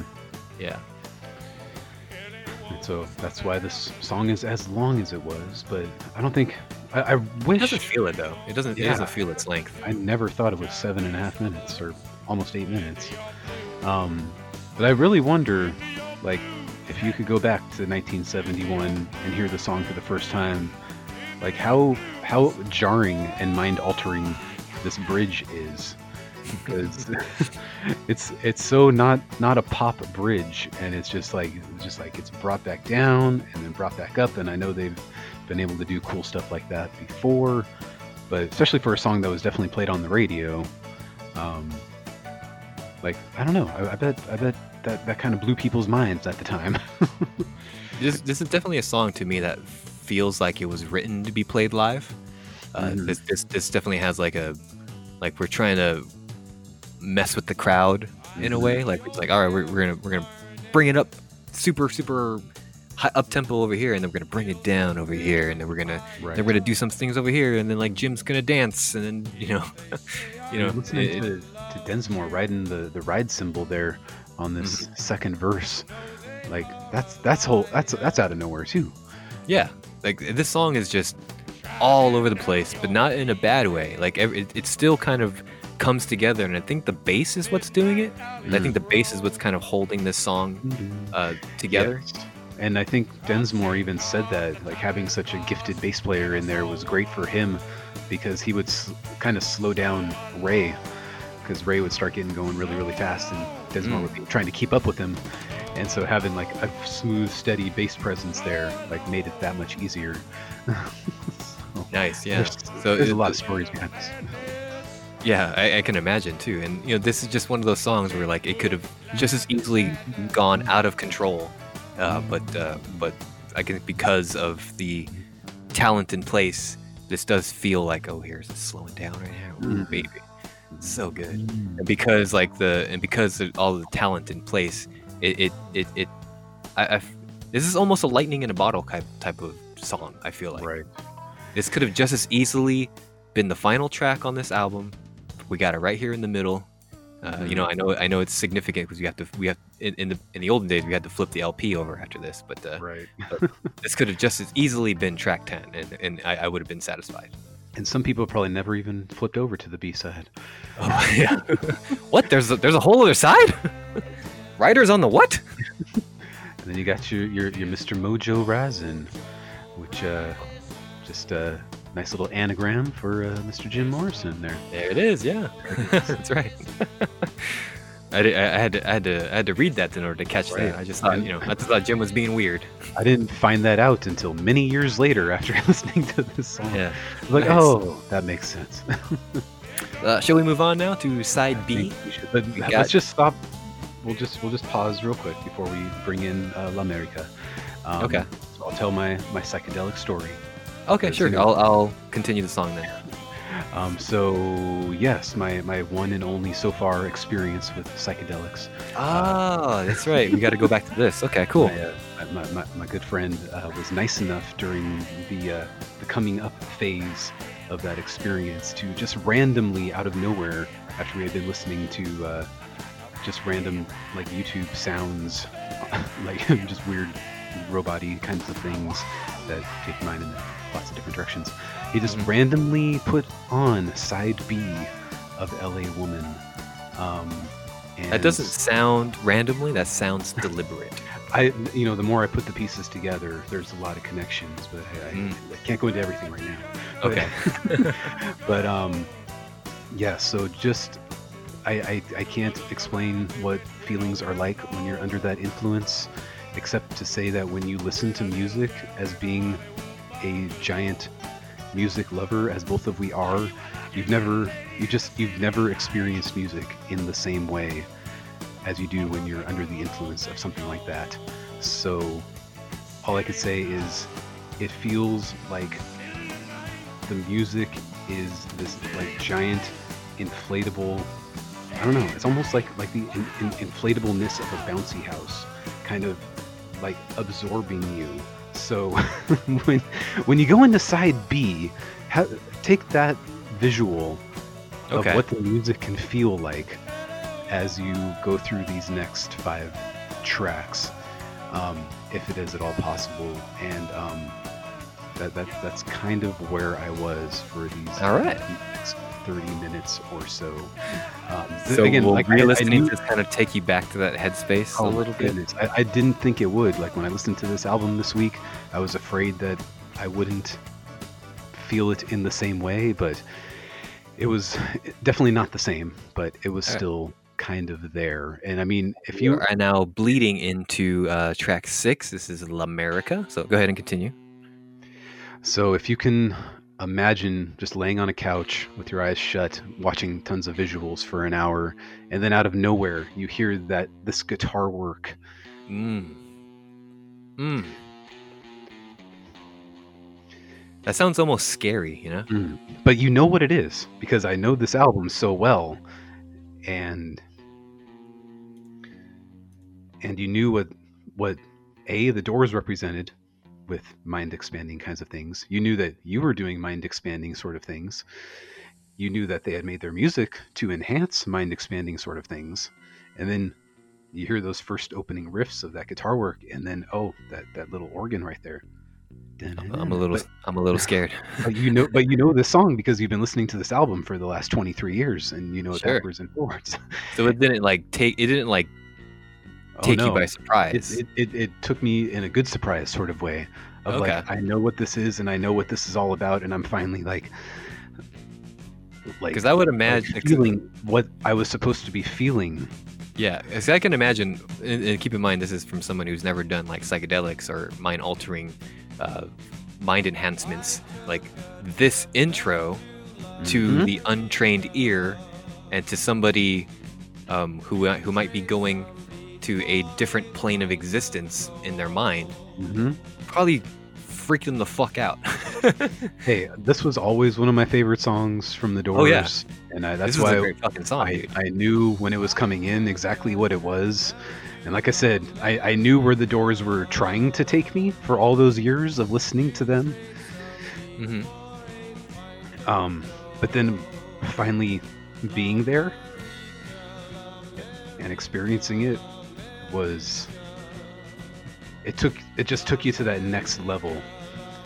And uh, I just I just played the entire song throughout my entire and, and throughout my head and feeling these waves of floating and falling and you know every single every single key of instrument was just like you could feel it. Like you were falling down and then you were coming back up and falling down again in Mhm. like the safest sort of way. Oh got that that, that second verse Yeah, the way it drops out like that. Ooh, so good. and you knew you knew I knew it was coming. I knew it was coming. There was nothing to be fearful of, and even like that scary little organ in the background there, I was just like like I, I like they did this to invoke a feeling, hmm and it was like frightening and safe and exciting all at the same time. And I was dude. just like, yes, give me more, give me more. It's funny because like that was able to like invoke a uh, maybe not you know of course not as intense as probably you were experiencing it at the time, but like I was able to feel that just you know completely sober Mm. and and you know just listening to it like on my own and like, while I was Mhm. doing like house chores with my earbuds in or while I was at work and I was like oh I gotta stop what I'm doing and like fucking take this in dude this is this is fucked yes. And then even throwing that little poppy kind of bridge right there. It's almost like to say like, oh, we were just messing with you. It's fine.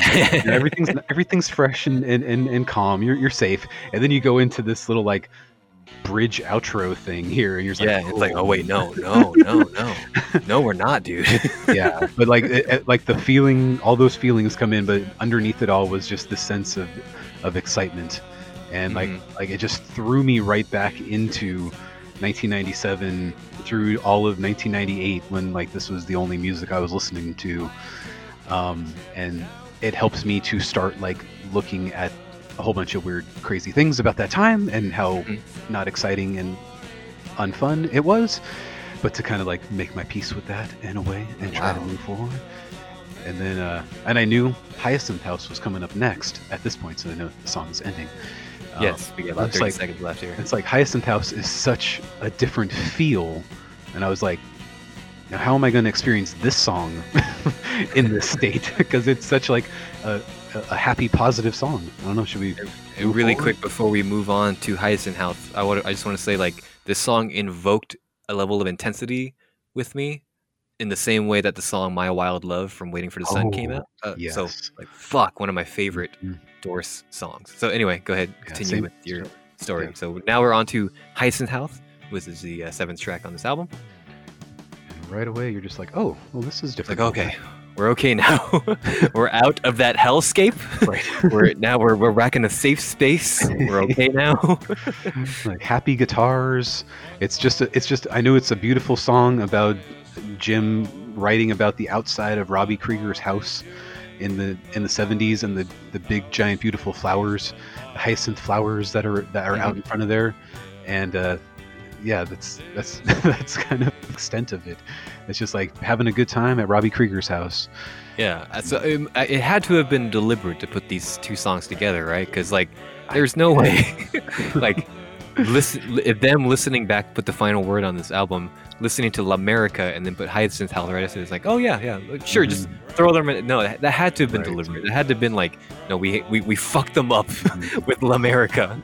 We gotta we gotta calm them down here with Hyacinth House. and it, it's still a song about like like unhappy feelings jim in not the best place you know wanting to to take off wanting to you know find the new friend that doesn't trouble me Mhm. that kind of thing and um yeah so it's it's kind of based on ah hyacinthus was a beautiful youth and lover of the greek god apollo according to the myth apollo accidentally killed hyacinthus in a discus throwing discus throwing contest when the leader ran to catch Apollo's discus in an effort to impress the god. After the unfortunate death, Apollo refused to let Hades claim the youth. Rather, from hyacinth blood, Apollo created the hyacinth, a plant with a fragrant cluster of flowers. you know what? that that matches the Doors aesthetic very well. There you go. All that shit is like layered into the song. Yes. So uh, yeah, for a song that sounds so positive and happy, It's got, yeah, it's there's a got lot of like deeper layers into there too. Yeah, and you can you can hear that throughout, you know, not just this album, but like throughout all the songs of, of the Doors uh, discography. There's always that tinge of darkness Mhm. in there. There's always something more, uh, to you know, to the surface level of both the Right. musicianship and the lyrics. Has uh, Ray Manzarek composed the music, which references uh, Chopin's Polonaise in A flat major during the organ solo. Nice. Wow. There was a time in my early 20s when I was like big into Chopin. Oh, there you go. I don't know what I don't know what spurred me to check out some of uh, Chopin's like symphonies, but like I don't know. I was like big into Chopin for a little bit. Interesting. Very interesting. So okay, so as I'm taking my journey, I was just like, okay, I'm I'm I'm in a happy place here, and Mm. at the same time, I'm reliving everything that a I I know about the Doors, b what I know about myself when I was listening to this heavily in my late teens. We have sorry. We have now moved on to track eight, "Crawling King Snake." Go ahead and continue. Ah, gotta love gotta love these blues right here. Mm. Now, if you're in a scary sort of place, which I which I was fearful at the time of being frightened by this song, um, it did not provoke any frightening feelings at all. All I did in in that moment was was melt myself into the bass groove. And I don't know if you've ever done that before, Mike. Have you ever like physically felt yourself get melted into a bass groove? I felt Um, like chills, like intense chills before listening to certain bass bass Mm. lines. Well, that was that was where I went, and it just kind of I, I, I did like kind of a a snake movement back and forth, Mm. Um, and that's where I went for the full five minutes of this song. This is another trippy ass song that takes you to differing places. It kind of ebbs and flows here and there, and whoo, what a what a track. hmm This is a cover, John Lee Hooker. Oh, okay. I don't know what year it's from. Probably like the 40s, 1941. Ooh, fuck. Man, I I believe I've heard snippets of this of, of this original version. Um, it's not as grungy as uh, Oh, I imagine not. version. It's been covered by many many people, so maybe I don't know if I've heard the original or somebody else's cover of it. Oh, okay. But um, still, I've, obviously this is my favorite.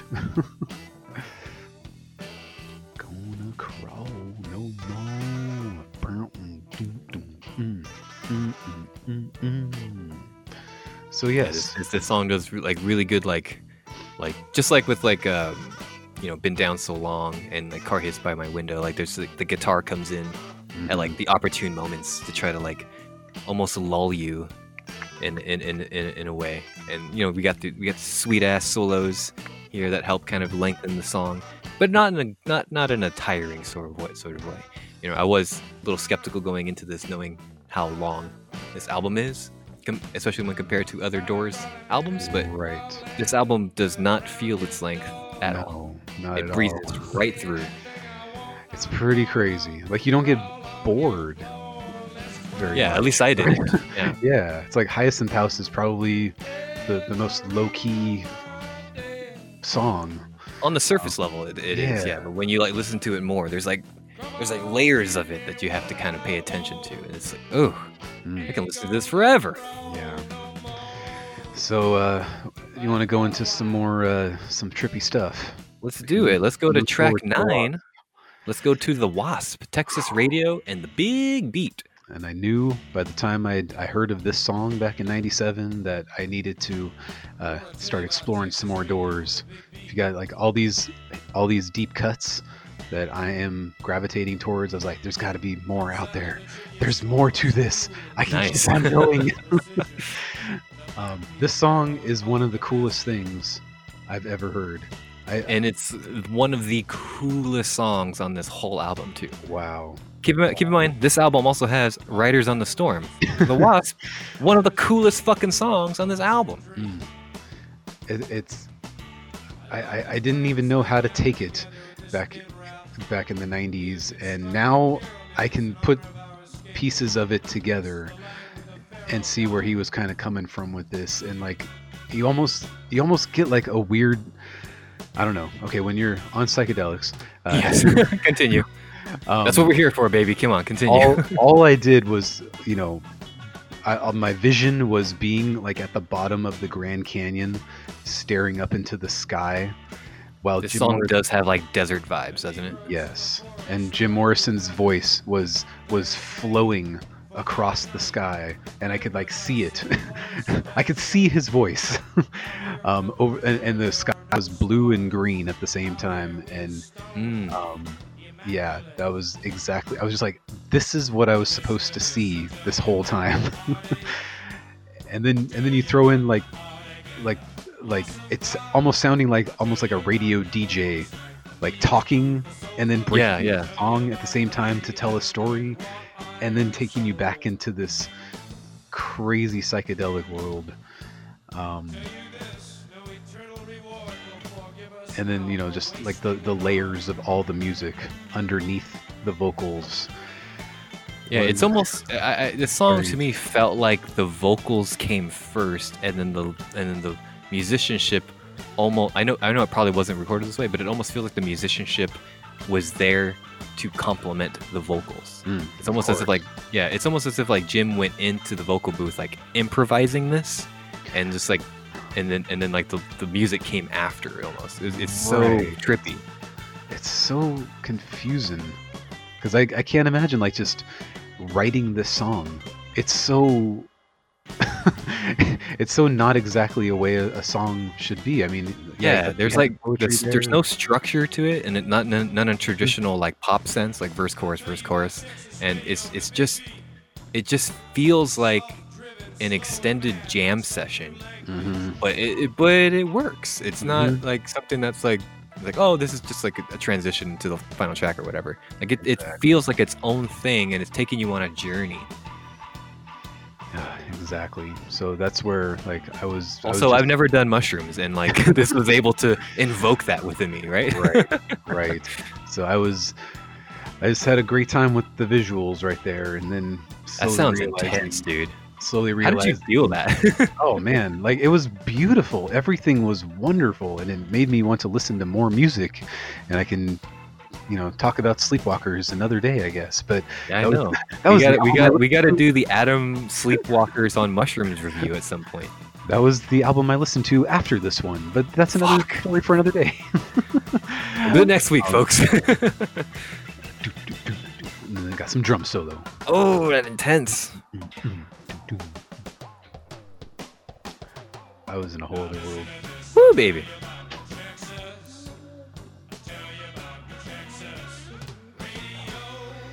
Okay, so we'll pause it right here then, and then we'll come back with the final track, Riders on the Storm, in a bit. after i clean up some poopy So we'll go ahead and uh, uh, uh, end out this track by track review with Riders on the Storm, starting now. Uh, none this is a song that I'm sure a lot of us are uh, uh, very familiar with. Uh, this is uh, on the album; it's like seven minutes long. Uh, you know, on the radio they had like a condensed single version of it, but uh, we're gonna talk through uh, the original version because you know it's a lot to talk about, as, as as you can probably guess with how much we've already gushed over LA Women already. It ends fantastically with Riders on the Storm. Probably, um, a a- we, we talked a lot about songs that ebb and flow. Mhm. Jesus fucking Christ, this song fucking ebb and flows. It's uh yeah, it was always another one back in the day that I would skip over just because I'm like I've heard this one enough. I don't need to hear it Mm. again. And then you let a few years go by, and then you have some life happen to you, and you're like, oh, I can kind of understand a little bit more about this song Mm. now. a little on the nose with the fact that you know the song is playing during a literal rainstorm. But uh, Yes. you know, it is what it is. That, that that part didn't bother me too much. No, no. They, I know they, they added that in there. I don't think it was really done before, as far as I know. Probably not. Yeah, I mean, music production, you know, has gotten like a lot better at, at, at this point in, um, you know, i- in the music industry. In, you know, in the in 70s, early 70s, like you know, music technology, recording technology has gotten a lot better. So you know, I guess throw in the fact that we can record a rainstorm and like throw in like very deliberate, uh, you know, thunder crashes. You know, just you know, don't don't pick up that hitchhiker. It's very Nope. much be a serial killer. They wanna- always are. I mean, this was like in the se- early '70s, so like that whole thing was just barely getting started, and it became Oh, such yeah. a, such a thing in throughout the '70s of mass murderers and stuff. So, Mhm. but I always knew like this this this is the the goodbye song. Yeah. It was the last one he was ever gonna do. Um, Technically, the final Doors song. I mean, they would do their, you know, post Jim stuff, but this is like the final. Uh, like and, and what like what a cap on the on the career of you know the three and a half year career of uh, Jim Morrison and the Doors and like to end on this song too is just is such a impactful way to do it. You couldn't like you you would think that they were planning his death almost, you know? It's interesting to look at it that way. Um, so yeah, I mean, it's just one of those songs that lived on into forever. It's never gonna stop getting played. It's it's hard now, all these years later, to, to like gush about it because everybody's heard it, everybody knows it. Oh sure, yeah, but you know, in the context of this record, though, it does, it it, it does end the rec end such a diverse and captivating and weird album in such a very poetically powerful way. I think, you know, and, and there, you know, takeaways like the the slight corniness of, you know. The, the, the, the actual rainstorm with the deliberate thunderclaps Right. uh, in there. But like, I, I, I think it just it, it more adds to the effect. And like you said back in '71, like, was this really done too much? Probably not. Probably uh, not. Yeah. You're definitely going for a feel. Mm. It, it just like adds to the uh, iconicness of it since it's Mm. since we've been hearing it for all these years now. Absolutely, yeah, 50 years. Holy shit. yeah. But this is like the first time I've ever like heard the full version. You know, Mm, Eh, when, when we all hear hear like Riders on the Storm, we we all are used to hearing it on the radio. Right. The, you know, the condensed four, version of it. four and a half minute version, I think. Yeah. Yeah. 435. Yeah. And I think they basically, again, just take out the, the solos. Mhm. Like, let's just Which take the out solos another- really add to the Yeah. effect of the song too. And then you get the, the solo with Ray here, and when he hits that that, that falling, that just keeps going and going. Now, Like, how low can this organ get? Like, ooh. imagining how you're you're you're experiencing this when you feel like you're in a very safe, tranquil ocean with uh, rain falling on you, and then you Oh, hear that, fuck. and you're just like, There it is. "Oh." It's getting lower. It's getting lower. It's getting lower. Wait, how long is his keyboard? It keeps going. It's like, oh man, you know, you know, they did that in like five takes. oh yeah, absolutely. Yeah, what a fantastic song. Mm. It's going to continue on while we continue uh, finishing up our collective thoughts here. So, Adam, what do the Doors mean to you? Holy shit. Well, I'm glad that. I, I mean, I wasn't really expecting you to ever take the journey through the. oh album, no, I, right? I I know I've said for like a few years that I was going to do this, and you know, and, and every month that would go by that I didn't do this, I always felt super guilty that I was like, well, this is one of your favorite bands, and like I keep saying I'm going to do this, and I never do this. So I'm glad that I finally got to. I mean, and even was- better, like, fuck, these songs are so good, dude. and it, it was almost like since this was my first favorite band, we have to just put it that way. Mm. So I had, you know, never experienced anything else in the world like like this. But then so much came from it that Mhm. they they feel uh, again super nostalgic, obviously, but in that way that most things I listen to in the '90s are just full of memories and nostalgia, and uh, like to hear it with new ears and to experience that now by listening to you experience it Mhm. was pretty cool because I had to like tap into where I was back at, at 17 when I was first hearing it and just trying to make sense of it, trying to find, you know, where a, place for going into adulthood. It's like if I just find the right band, I'm gonna figure out how to be an adult. like th- this- you- they'll, they'll lay it out for me. There's something I'm I'm, I'm missing. Um, I just need to find that band that will do it for me, and then I find out, you know, 30 some or 22 years later now through a one track on on Generator by Bad Religion that music can't do that for you. And then I'm like, oh, damn it. Okay, so I wasted all this time. Music means nothing. Okay, I get it. So And also, Yeah. if you're looking, if you're looking for like a hero to emulate, uh, maybe maybe don't do Jim Morrison. I mean, like poetic and musical genius, yeah, but like, yeah, maybe not. Maybe don't emulate his life. You know, maybe not emulate his life, but I don't know. I don't know how else be to- inspired by his music, definitely. But yeah, definitely. Um, so yeah, I mean, for me, there it was- is, and the album just fades off with some rainfall. So that was L.A. Woman, everybody. I hope you enjoyed that. So this was, uh, you know, this spurred me to get the other albums over the course of the next year. Um, and then in November of 1998 was my first experience meeting Mr. Ray Manzarek Ooh, at a book signing in West LA, I believe it was. And uh, there, I, I posted the picture of me and Ray from that. yes. that Privately post a picture, and it was a. I gotta say, it's adorable picture. because first of all, I didn't know my stepmom was taking the photo at that exact second, so I, Mm. I wasn't ready for it. And like, she had already like the lady that was in front of us hadn't brought a camera, so like. So, uh, or no, she brought a camera, but my stepmom was taking the picture for her. So that lady was like, was incredibly excited in that moment and like giggling and, and going nuts, all like starstruck kind of stuff. And she was, she was really, she was funny. It was, it That's was adorable. She's like 55 years old or whatever. And she's just, oh my God, this is like the biggest fear of my life. Blah, blah. blah." So it was like fun to watch that. And then, and then like she leaves and then there's like me and it's just like, hi, I'm Adam. I've, I've been listening to the doors for a year and, You're one of my heroes. and here's my, my book that you wrote for you to sign. And thank you. Oh, let's take a picture. Oh, there. Oh, it's over. Okay. I got to move oh, on. it's gone. This giant line behind me. Yeah, And- yeah. You gotta you gotta be prepared at a moment's notice. to Take a picture whenever Right. you're at a book signing. So that picture, when it got developed, hung in my mom's house for you know all those years, twenty some odd years until she moved, and she gave that photo to me finally.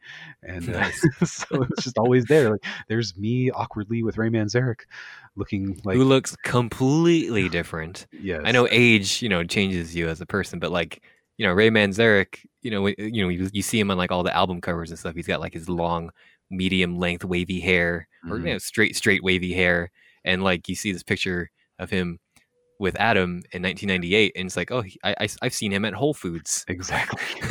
looks like a this is a this looks like a dude who drives a Prius at a ho- at a Whole Mhm. Foods. Yeah, and uh, to to hear him speak, he's got this like super deep baritone, like kind of voice.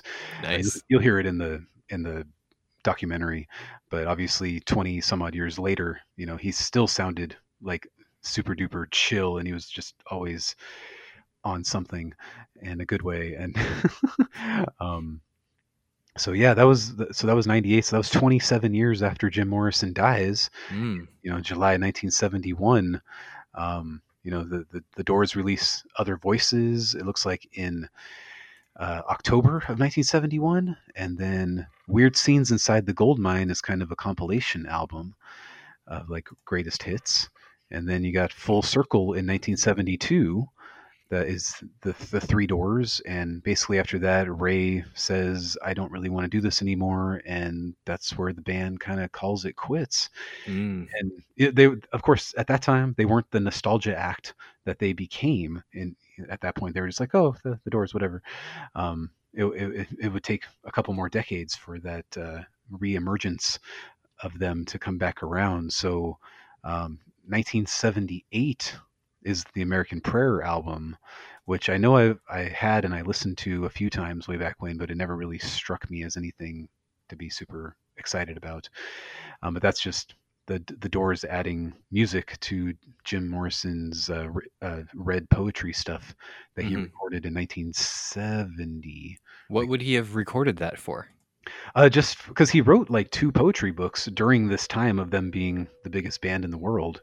Was it some sort of audiobook or something? Or I, mean, I don't know if audiobooks were a thing back then. No, I, I- I mean uh, whatever an audiobook is now. equivalent. He was kind of going for where yeah, Oh, like okay. nobody had done spoken word poetry very often, so he was like doing that at the end of 1970 on his like I know they said on his birthday in 1970 was when he recorded that, and uh, then it just kind of got lost in the mix of everything until 78 where the band was just like hey we should do some music over this remember how that whole texas radio thing went maybe we can try to catch that. Recapture that magic. Yeah, it it, Hmm. it it didn't for me, obviously, but that that's okay. That's okay. And I, I, I mean, I, I think L.A. Woman is a good place to to, to end it too. It, it, it, it probably feels like the the latter three stuff is just kind of like I don't know, like maybe cashing in, especially especially so especially with the fact that other voices came out the same year that Mm. Jim died. It seems cash grabby. it, doesn't it? seems- It's I. I think that they already had those songs ready to go. They still had Mm. two more albums with Elektra that they owed as Mm. well. So that just kind of makes sense. Oh, so it's they- just contract fulfillment. The Doors have to complete these two albums more. So Yeah. let's do it, and hopefully we don't have to do it ever again. Please don't sue us. So then you got American Prayer 1978, and then their greatest hits album in 1980 was kind of like one more like, oh hey, remember the Doors? That, that was a really good band. Like apparently that album It did was really so long ago that the Doors were a thing. no, because by you know back then nine years was an eternity. Now it's just like oh, that, that you know uh, you know Nowadays, Bible Crows wasn't that long ago. It's cool. nowadays, March to July 2020 feels like nine years. so um and then they did Alive she cried which apparently is the live album so then there's just like live album after live album after live album hmm until the uh, movie comes out in 1991 and by then like the the folklore of 20 years have passed of like hey this this I- this this front man who was so crazy on stage who got arrested on stage who did crazy things who died of who knows what. We don't even know if he's Put really his dead. finger through his the fly of his pants, and people thought it was his penis. and so like all of that you know uh, uh oliver stone kind of took all of that and smushed it all together into this disgusting portrayal of Yeah. uh, jim morrison in the movie and like it, it just took off it was like a whole new generation was was reconnecting with the doors and like the freaking 60s movement that had had kind of come back at that time most of the children out there don't know that but all the cool teenagers in 1991 who were a little bit older than me were all wearing like hippie stuff and tie-dye things Yeah, yeah, yeah. I Um, remember. I remember that briefly. mhm. Uh, just seeing like how how. I, I don't know how to. I don't know how I put it back in the day, but I thought it was like really cool how they were like, like being like there's like a new wave of hippies in the in the world. Mhm. and then um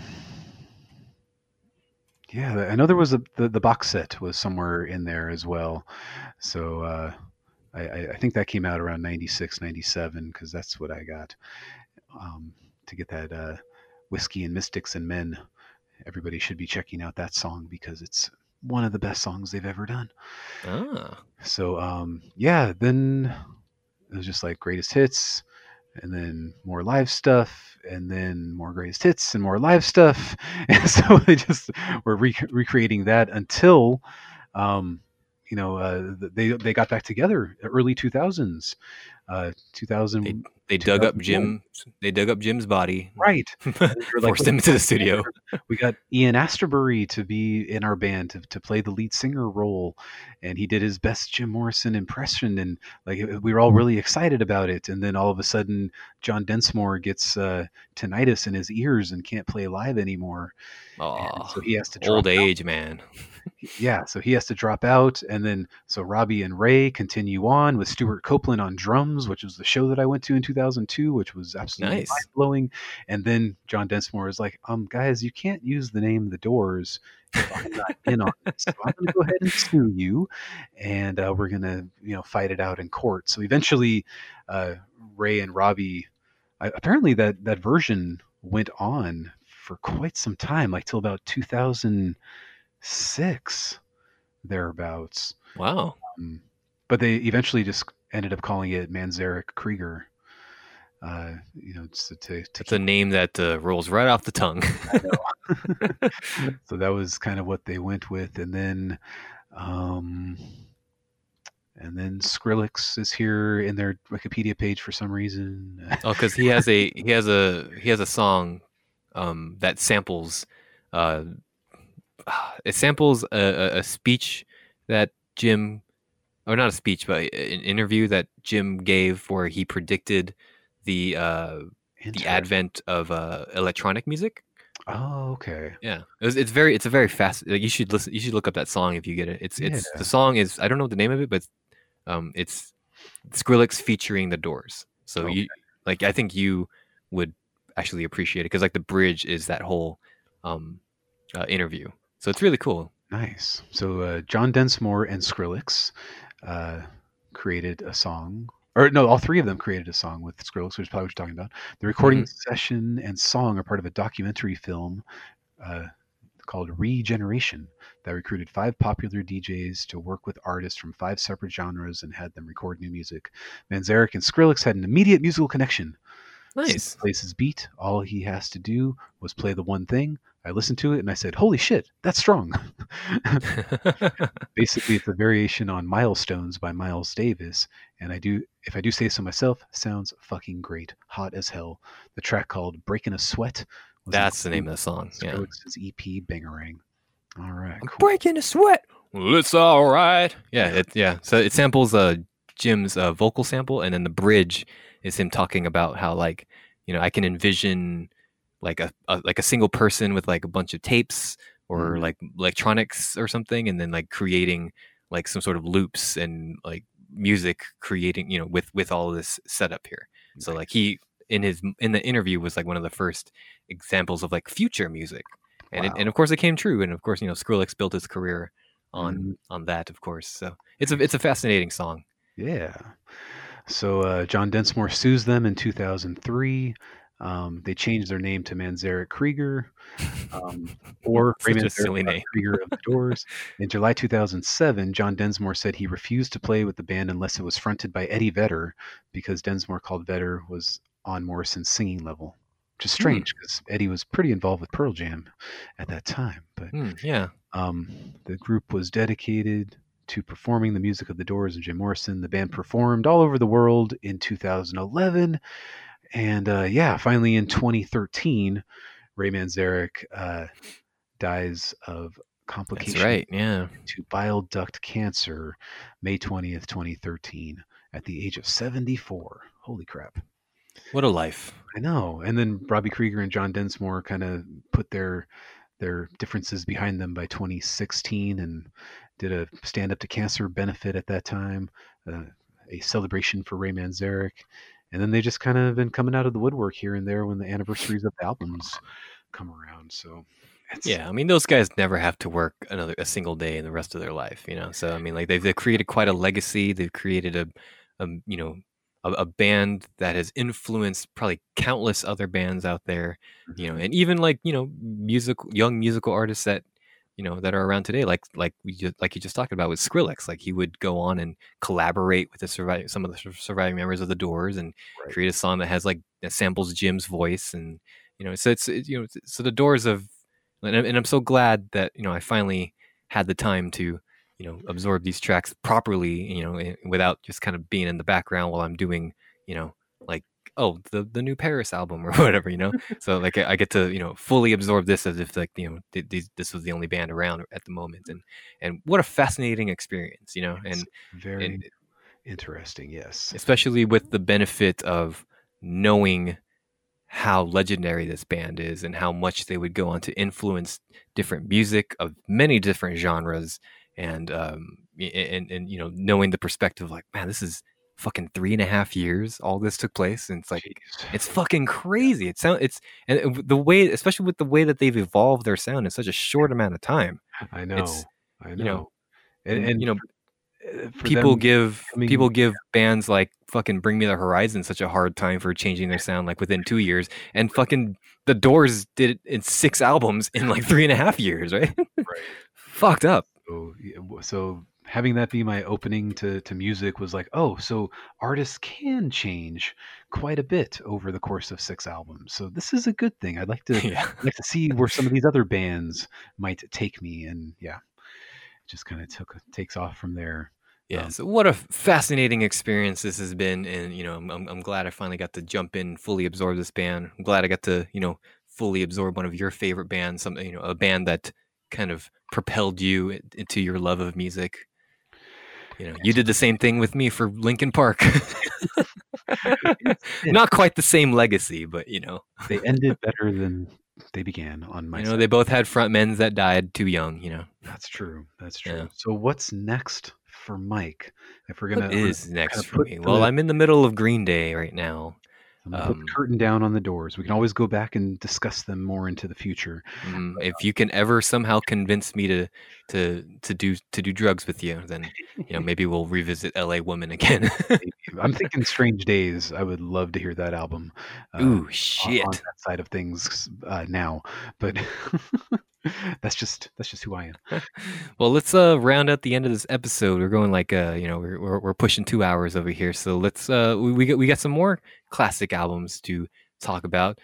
So let's talk a bit about something that you know we talked last week. Everybody in the whole wide world is familiar with this album. Familiar with Dookie, and Adam, you've had some experience with Dookie just a few minutes ago. I did. what a great transition this turned out to be. Now we both revisited Dookie this past week, uh, you know, and uh, it's it's exactly as I remember it. okay, that's good to hear because for me, Yeah, it was, you know, I, I recognize all the singles, obviously, which I still can enjoy the singles for what they're what they are. Mhm. Um, Even as overplayed as they've been throughout the years since 1994, you know, so- you, we, I could still enjoy me some some Basket Case. I love me some like Longview. That's a really good. oh, That's yeah. a really good track. That's not always as it's a, it's a huge single for them, but it's not as big as like Welcome to Paradise or Basket Case or When I Come mm. Around and stuff like that. But right. is a good track. I really like that one. And I, I shared last week how this album was my freshman year of high school, more Yeah. or less. And uh, I, I, didn't listen to the to the deep cuts because I wasn't that kind of uh, cool kid at the time. Mm-mm. So it was You were the type of kid who would who would buy a, a whole album with your friend and just listen to two tracks and move on. right. Well, my, my mom bought it for me, oh sure, yeah, lest we forget. yeah. But I do remember Burnout and having a blast. The first two Hmm. tracks, like I was like, oh yeah, I remember these ones. But then the rest of it was was all new to me, pretty much, except for the the, the, the singles. Right. like, "Oh, Pulling Teeth is interesting, and uh, in the end, they when they covered Linkin Park, um, that was a really good song. I like that one a lot. yeah, yeah, yeah. I mean, this this was an album that because I was already familiar with this because, like I said, everybody's heard this song. Um, you know, it's it's it's got its fun moments here and there. You got songs about masturbating. You got songs about Mhm. marijuana. You know, you got you got songs that are just kind of like cynical in a teenage sort of way. Of course. and uh yeah so this is like this is like a punk staple this is like This a pop punk staple for the 90s for it every kind of- teenager who wasn't listening to the Doors, this was their album. pretty Oh. much yeah you know and, and this album did a good job of kind of like i I think capturing the teenage spirit of the time the kind that kind of uh middling kind of we don't really know our place Oh, in the world so just kind of we're just gonna we're just kind of apathetic just sitting around doing nothing masturbating and Well, and, and imagine weed imagine how how poignant Basket Case was for a 14 year old kid. oh yeah right It's like, wow, this reminds me of a lot of days of my life right now. Is this is this a problem? Should I be Yeah. worried or? Speaking of basket case, you know, I mean, I know this is 1994, and like the trans acceptance isn't as, uh, you know, isn't as prominent as it is today. But like, can someone please explain to me the line? I went to a whore. He Mhm. said my life's a Yeah. bore. and I, so quit I, my whining because it's bringing her down. I, I learned that Billy Cor- Billy Corgan, Billie Joe Armstrong, came out as bisexual right after Oh. this album came out. Is that right? I had no That is idea. right. That is right. And he and he said that he wanted to make it sound like you know, it, like like almost like you're you're reliving, you know, what your parents had done in some way. Um, but this isn't your daddy's whore, or is it? Like that was that was how. What an interesting way to put it. no idea. Like he said, he's you know never been in a relationship with a man, but he's proudly openly bisexual. Like, oh, I had no idea. Interesting. Me neither. Me neither. So does that sum it up for you?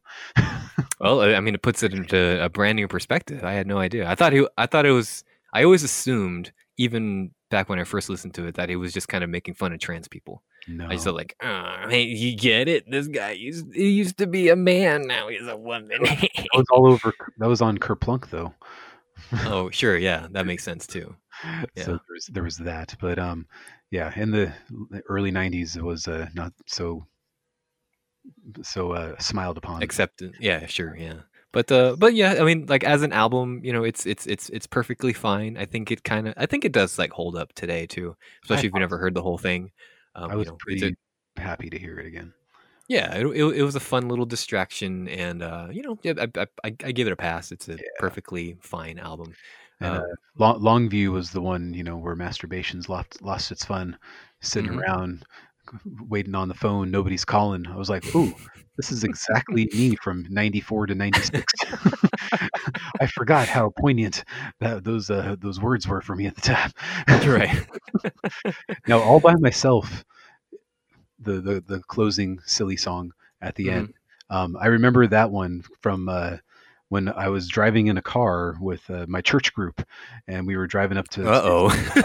Water Rafton back in 1996. Mhm. a car full of like five teenage boys and one of their dads, and uh, like uh, we put on Dookie. Nobody's paying attention to the album. It plays all the way through, and then all of a sudden there's like a lull in our conversation, and everybody like quiets down, and all of a sudden All by Myself comes on, and we are just like, "What the fuck is going on?" Like, right. So we talked briefly last week about how Tré Cool is a mental patient. yes, yes, And if this song, all by myself, doesn't reinforce that fact, you know, I, I think you need to reestablish your definition of what a mental patient is. so that song became kind of our anthem for that weekend of whitewater rafting. Oh, how fun! out of nowhere, you know, somebody like came back from the bathroom and like I was in the bathroom. I was all by myself. Just, like kept, kept the joke going like for the whole week. Yeah, yeah. Yeah, How so fun! It was fun to Yeah, that is. song for the first time in all these years. Yeah, I mean, there's a lot of these songs too, not just that one. It, it does kind of exemplify like that kind of teenage uh, immaturity, and you know, and, and they're fun for what they are. So you know, us men in our 30s, it's fun to listen to these and kind of think back on all these like you know the way that we were when we were young Exactly. teens. You know, he wrote that hit song from the previous album. Um, by the way, I, I didn't give Kerplunk very flying colors by the time I finished. Oh, sure. it. It was like a three out of twelve. I mean that that's fair. It's not a, a it's not objectively like a great album, but you know it has its it has its nostalgic Mhm. kind of feel. You know. Yes. So, are we moving on to Insomniac, one album at a time, or are you jumping into Well- the next three altogether? I mean, you know, whatever. I'm I'm not. I mean, at least it's short. It's like 32 minutes. yeah, I recognize the singles off of it, but uh, yeah. it's it's heavy. It's pretty heavy for follow up to a 20 million album sales album. Yeah, compared to Dookie, yeah, it is it is quite heavy. I don't think I'm I'm digging it as much as Dookie though. No, uh, as as you can see for the next three albums, like they're they're kind they're it, it would seem like they were on the downturn, Mhm. right? Which is why you know going into American Idiot, which I'll be excited to um, go into that Yes, after. I'm, the- I'm happy that you're going to listen to it because I know you you've said if you didn't get it by now, you Mhm. weren't going to ever get it. And I'm like, maybe he'll get it now. Yes, I yeah. So that, that's kind of what I'm hoping to because I know American Idiot's one of your favorite albums. So I want to go into this because I I, I I I originally just want to oh let me just check out American Idiot. And it's like, no no no no no you're an idiot. You should check out the rest of their career because you're not familiar with all of their stuff. So I, you have to get the whole perspective going the album the album says it right there in the first line of the song. it. hmm The line first line of the album is that, you know, you shouldn't be being an American idiot by just listening to this album. yeah, exactly. So, so I want to go into that and then, and then also know the story of Mhm. how you know they they were gonna write a follow up to um, Warning, and then they're just like, you know, this isn't working. We got to scrap the whole thing. And Right. Yeah. So I'm I'm excited to hear the next three because I've I've, I've never been familiar with it. You said you Yeah. enjoyed Warning, like that's that's an album. That Warning was my first uh, f- uh, full length album from uh, Green Day that I've ever listened to uh, as a whole.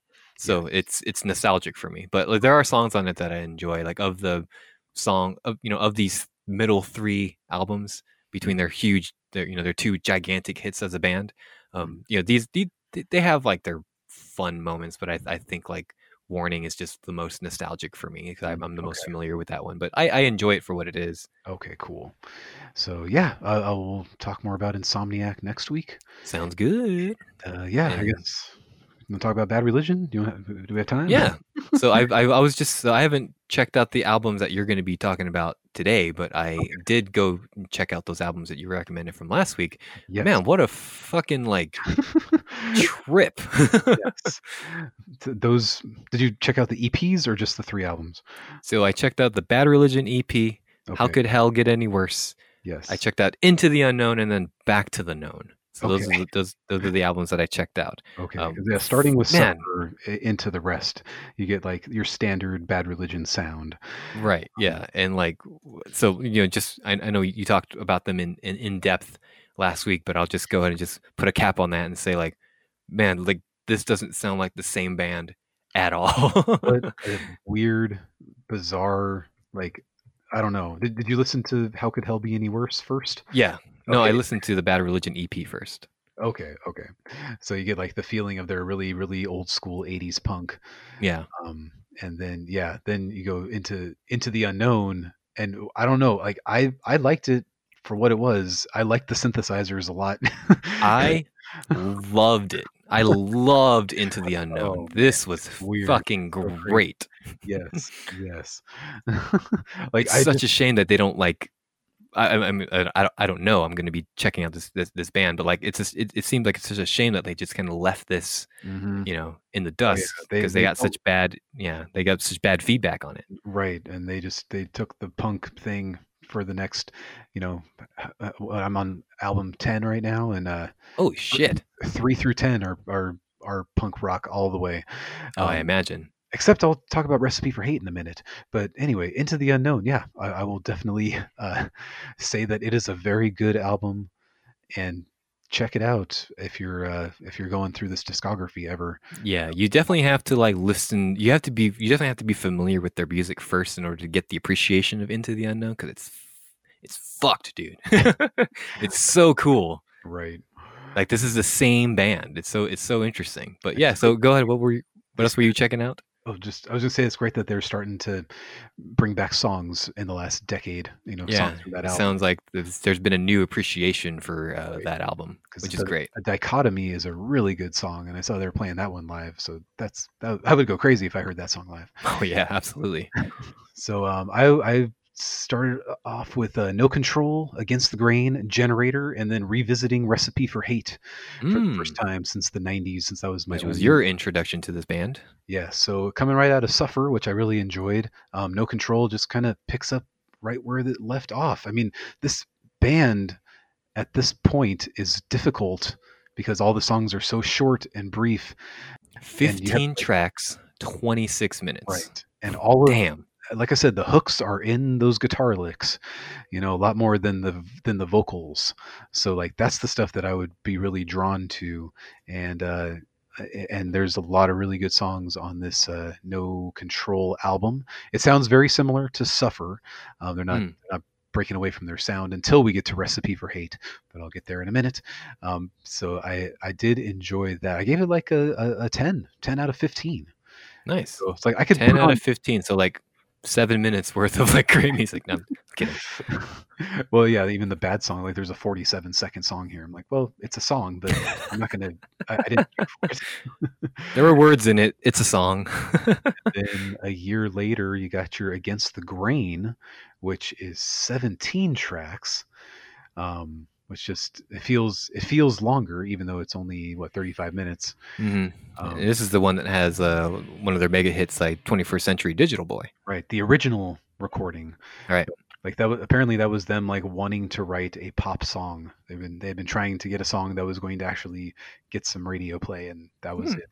So it's a cool song. I like the original version just as much as the one that's on Stranger Than Fiction, but we'll get to there another week. Cool.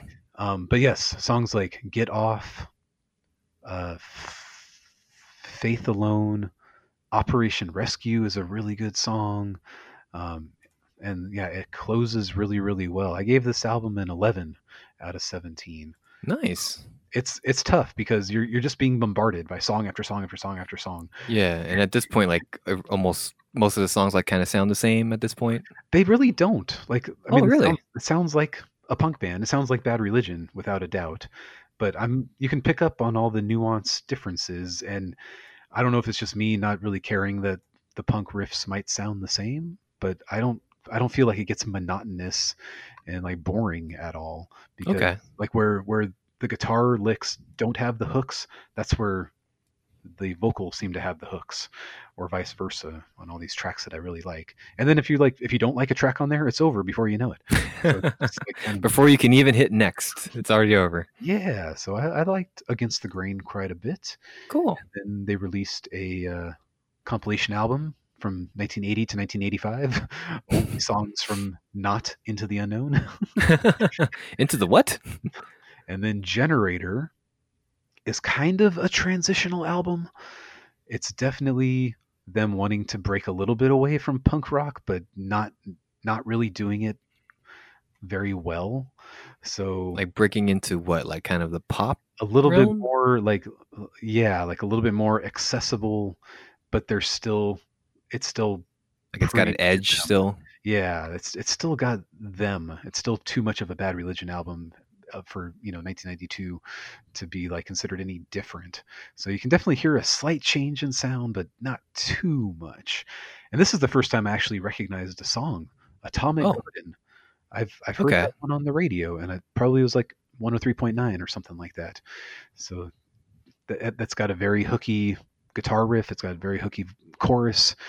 Um, so uh, it's not surprising it would get some radio play, but it looks like it was never released as a single, Oh, okay.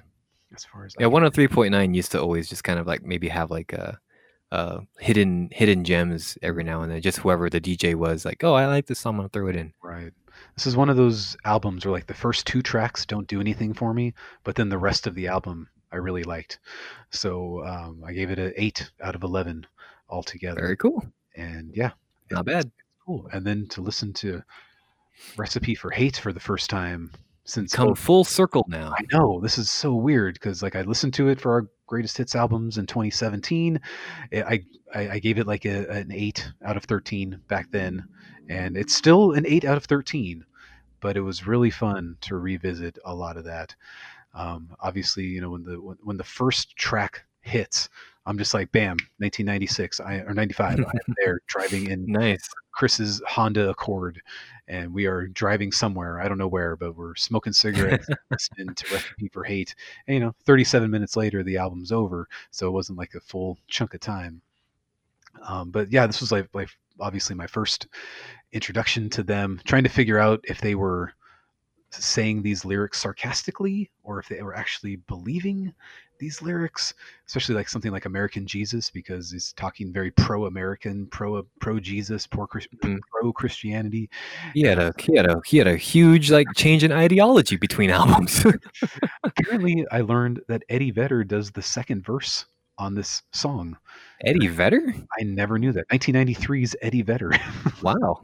so that's like really good Eddie Vedder too. So um, this is definitely the band going into a more alternative rock slash mainstream sound compared to everything from albums three through six. It's like oh Is, do you think that's because of the um, the lyrical content and how they were trying to kind of go in an ironic sort of sense? They had to maybe change the music up a little bit to match it. I don't think so. I think it's really just more of a slowing down everything and focusing more heavily on the lyrics because it's okay. not it's not as fast.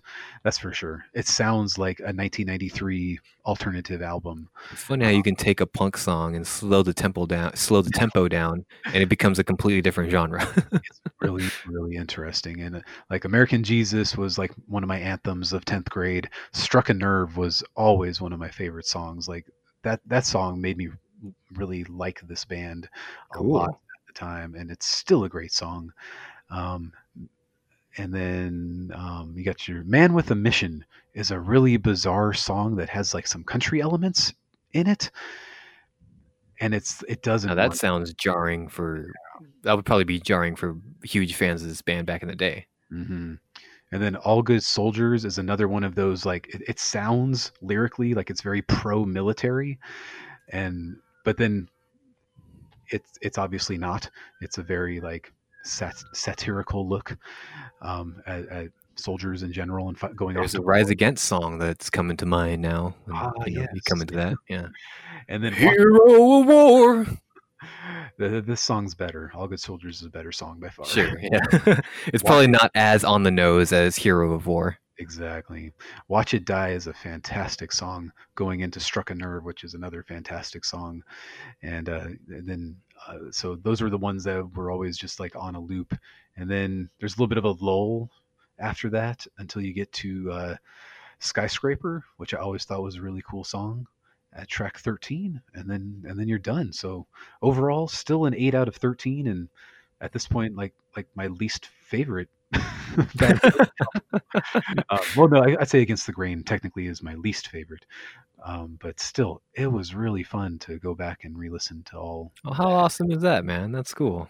and now to finally listen to stranger than fiction i'm going to be like wow I, I remember having that album that cd in my cd case and i'd be flipping through and there's greg graffin's dopey face always Yep. popping up and i'm just like i don't need to listen to that album look at, look at how dumb at- this band looks Look at these old men. he's like 32 years old and i'm like look at this this doughy dad right here so uh Should have put a hat on there, bud. your uh, your hairline's showing. and he's a doctor of zoology He is, yeah. And how how interesting that the that the, this band's like so educated and stuff. And I and I think like in between, um, uh, Bad Religion records, like he like is a professor as well, isn't he? right well he was from 2013 to 2019 Oh right, yeah. So he Natural- stopped doing that. natural science professor at UCLA, but I don't think he is anymore. Oh, interesting. So um, yeah, so that's it's it's been kind of a trip to get to know this band a little bit more. But yeah, they're not gonna they're not gonna like explode your mind or anything for albums Sure. three through seven, and as I'm learning now, three through ten. It's still like their sound, and it is what they're going for. But the band got gradually more and more popular. Recipe for Hate was kind of the zenith, and then they went to Atlantic for uh, uh, Stranger Than Fiction Mm. for for three albums, and then came back to Epitaph. So interesting. Yeah, I don't think Atlantic, you know, could sell this band I uh, don't think so. very well. You know. After Stranger Than Fiction, the album sales start to really dip into Mm. the, the late '90s, but we'll kind of see what happens from there. Cool. So you're just gonna do another chunk of uh, Bad Religion for next week's episode as well. I'll chunk that out, chunk out some Insomniac, and then finish up some Nothing Nowhere. And I think that's it for now. Yeah, this is a packed episode, dude. Holy, thank you for Yeah. with us. Yeah, and thank you guys for checking out this week's episode. I hope you enjoyed it. And, and you know, I know we've been going, I know we've been doing like music from the past, uh, you know, for the past few weeks. But uh, you know, I I I think it's been educational, uh, and I think you know, if, and especially with the perspective that we have with how you know how much current music that we listen to, going back and checking out these classic punk albums, these these classic uh, psychedelic albums, you know, with with the Doors and Bad Religion and Green Day, have who's had such a career and influence in all the music that we listen to has been very eye opening. So I hope I hope that you can at least hear that when we talked about uh, L.A. Woman uh, earlier in the episode. So you know, I'd love to hear what you guys think. You guys can, uh, like I said, over on Twitter. We're over there at. Uh, I've, I've been trying to log in more on Twitter over there. You can follow us over at the Skinny Pod. We're also on Facebook. Uh, you know, when they're also selling your data over to China over at facebook.com slash the skinny with Mike and Adam. Uh, equally selling your data is uh, is, is Instagram over. you can follow me personally at the uh, Mike Wears Prada. The last couple weeks, I had some people message me over there, and that was fun. So yeah, I'd love to hear more from you guys. You guys can reach out to us over there, or if you just want to do a good old fashioned email, who probably doesn't sell your sell your data.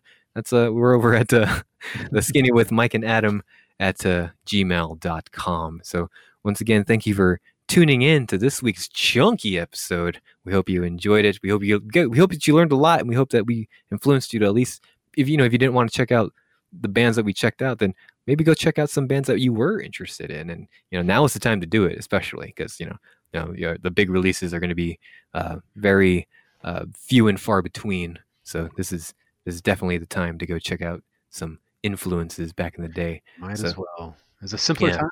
It's a simpler time. It was a simpler time, you know. You people people weren't on edge one for one another. They weren't constantly fearing death when every time they leave their front door. Mm. So you know, good times. Good times. good good decades they were. Hmm. So for my co-host Adam, I am your co-host Mike, and like we say when we're checking in with each other, quarantining, sheltering in place, skinnying in place.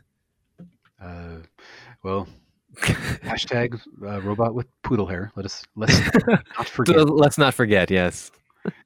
And, and all I can say is, is check that shit out because it is there's a lot of good stuff out there. Absolutely, yeah, and you know, and, and thank you, Adam, for sharing those very personal stories with uh, with, with everybody. Those very te- technically illegal stories, but you know, whatever. I didn't say anything. I just said that there was some stuff that I might have consumed. No, no, no, not you. The other Adam, the other Adam Oh. that left. Yes. And it's very confusing for the listener. You know, there's like two atoms that I talk to, and I never differentiate between you two. So you know, it's it's all part of the lore. A T O M. Yes. atom.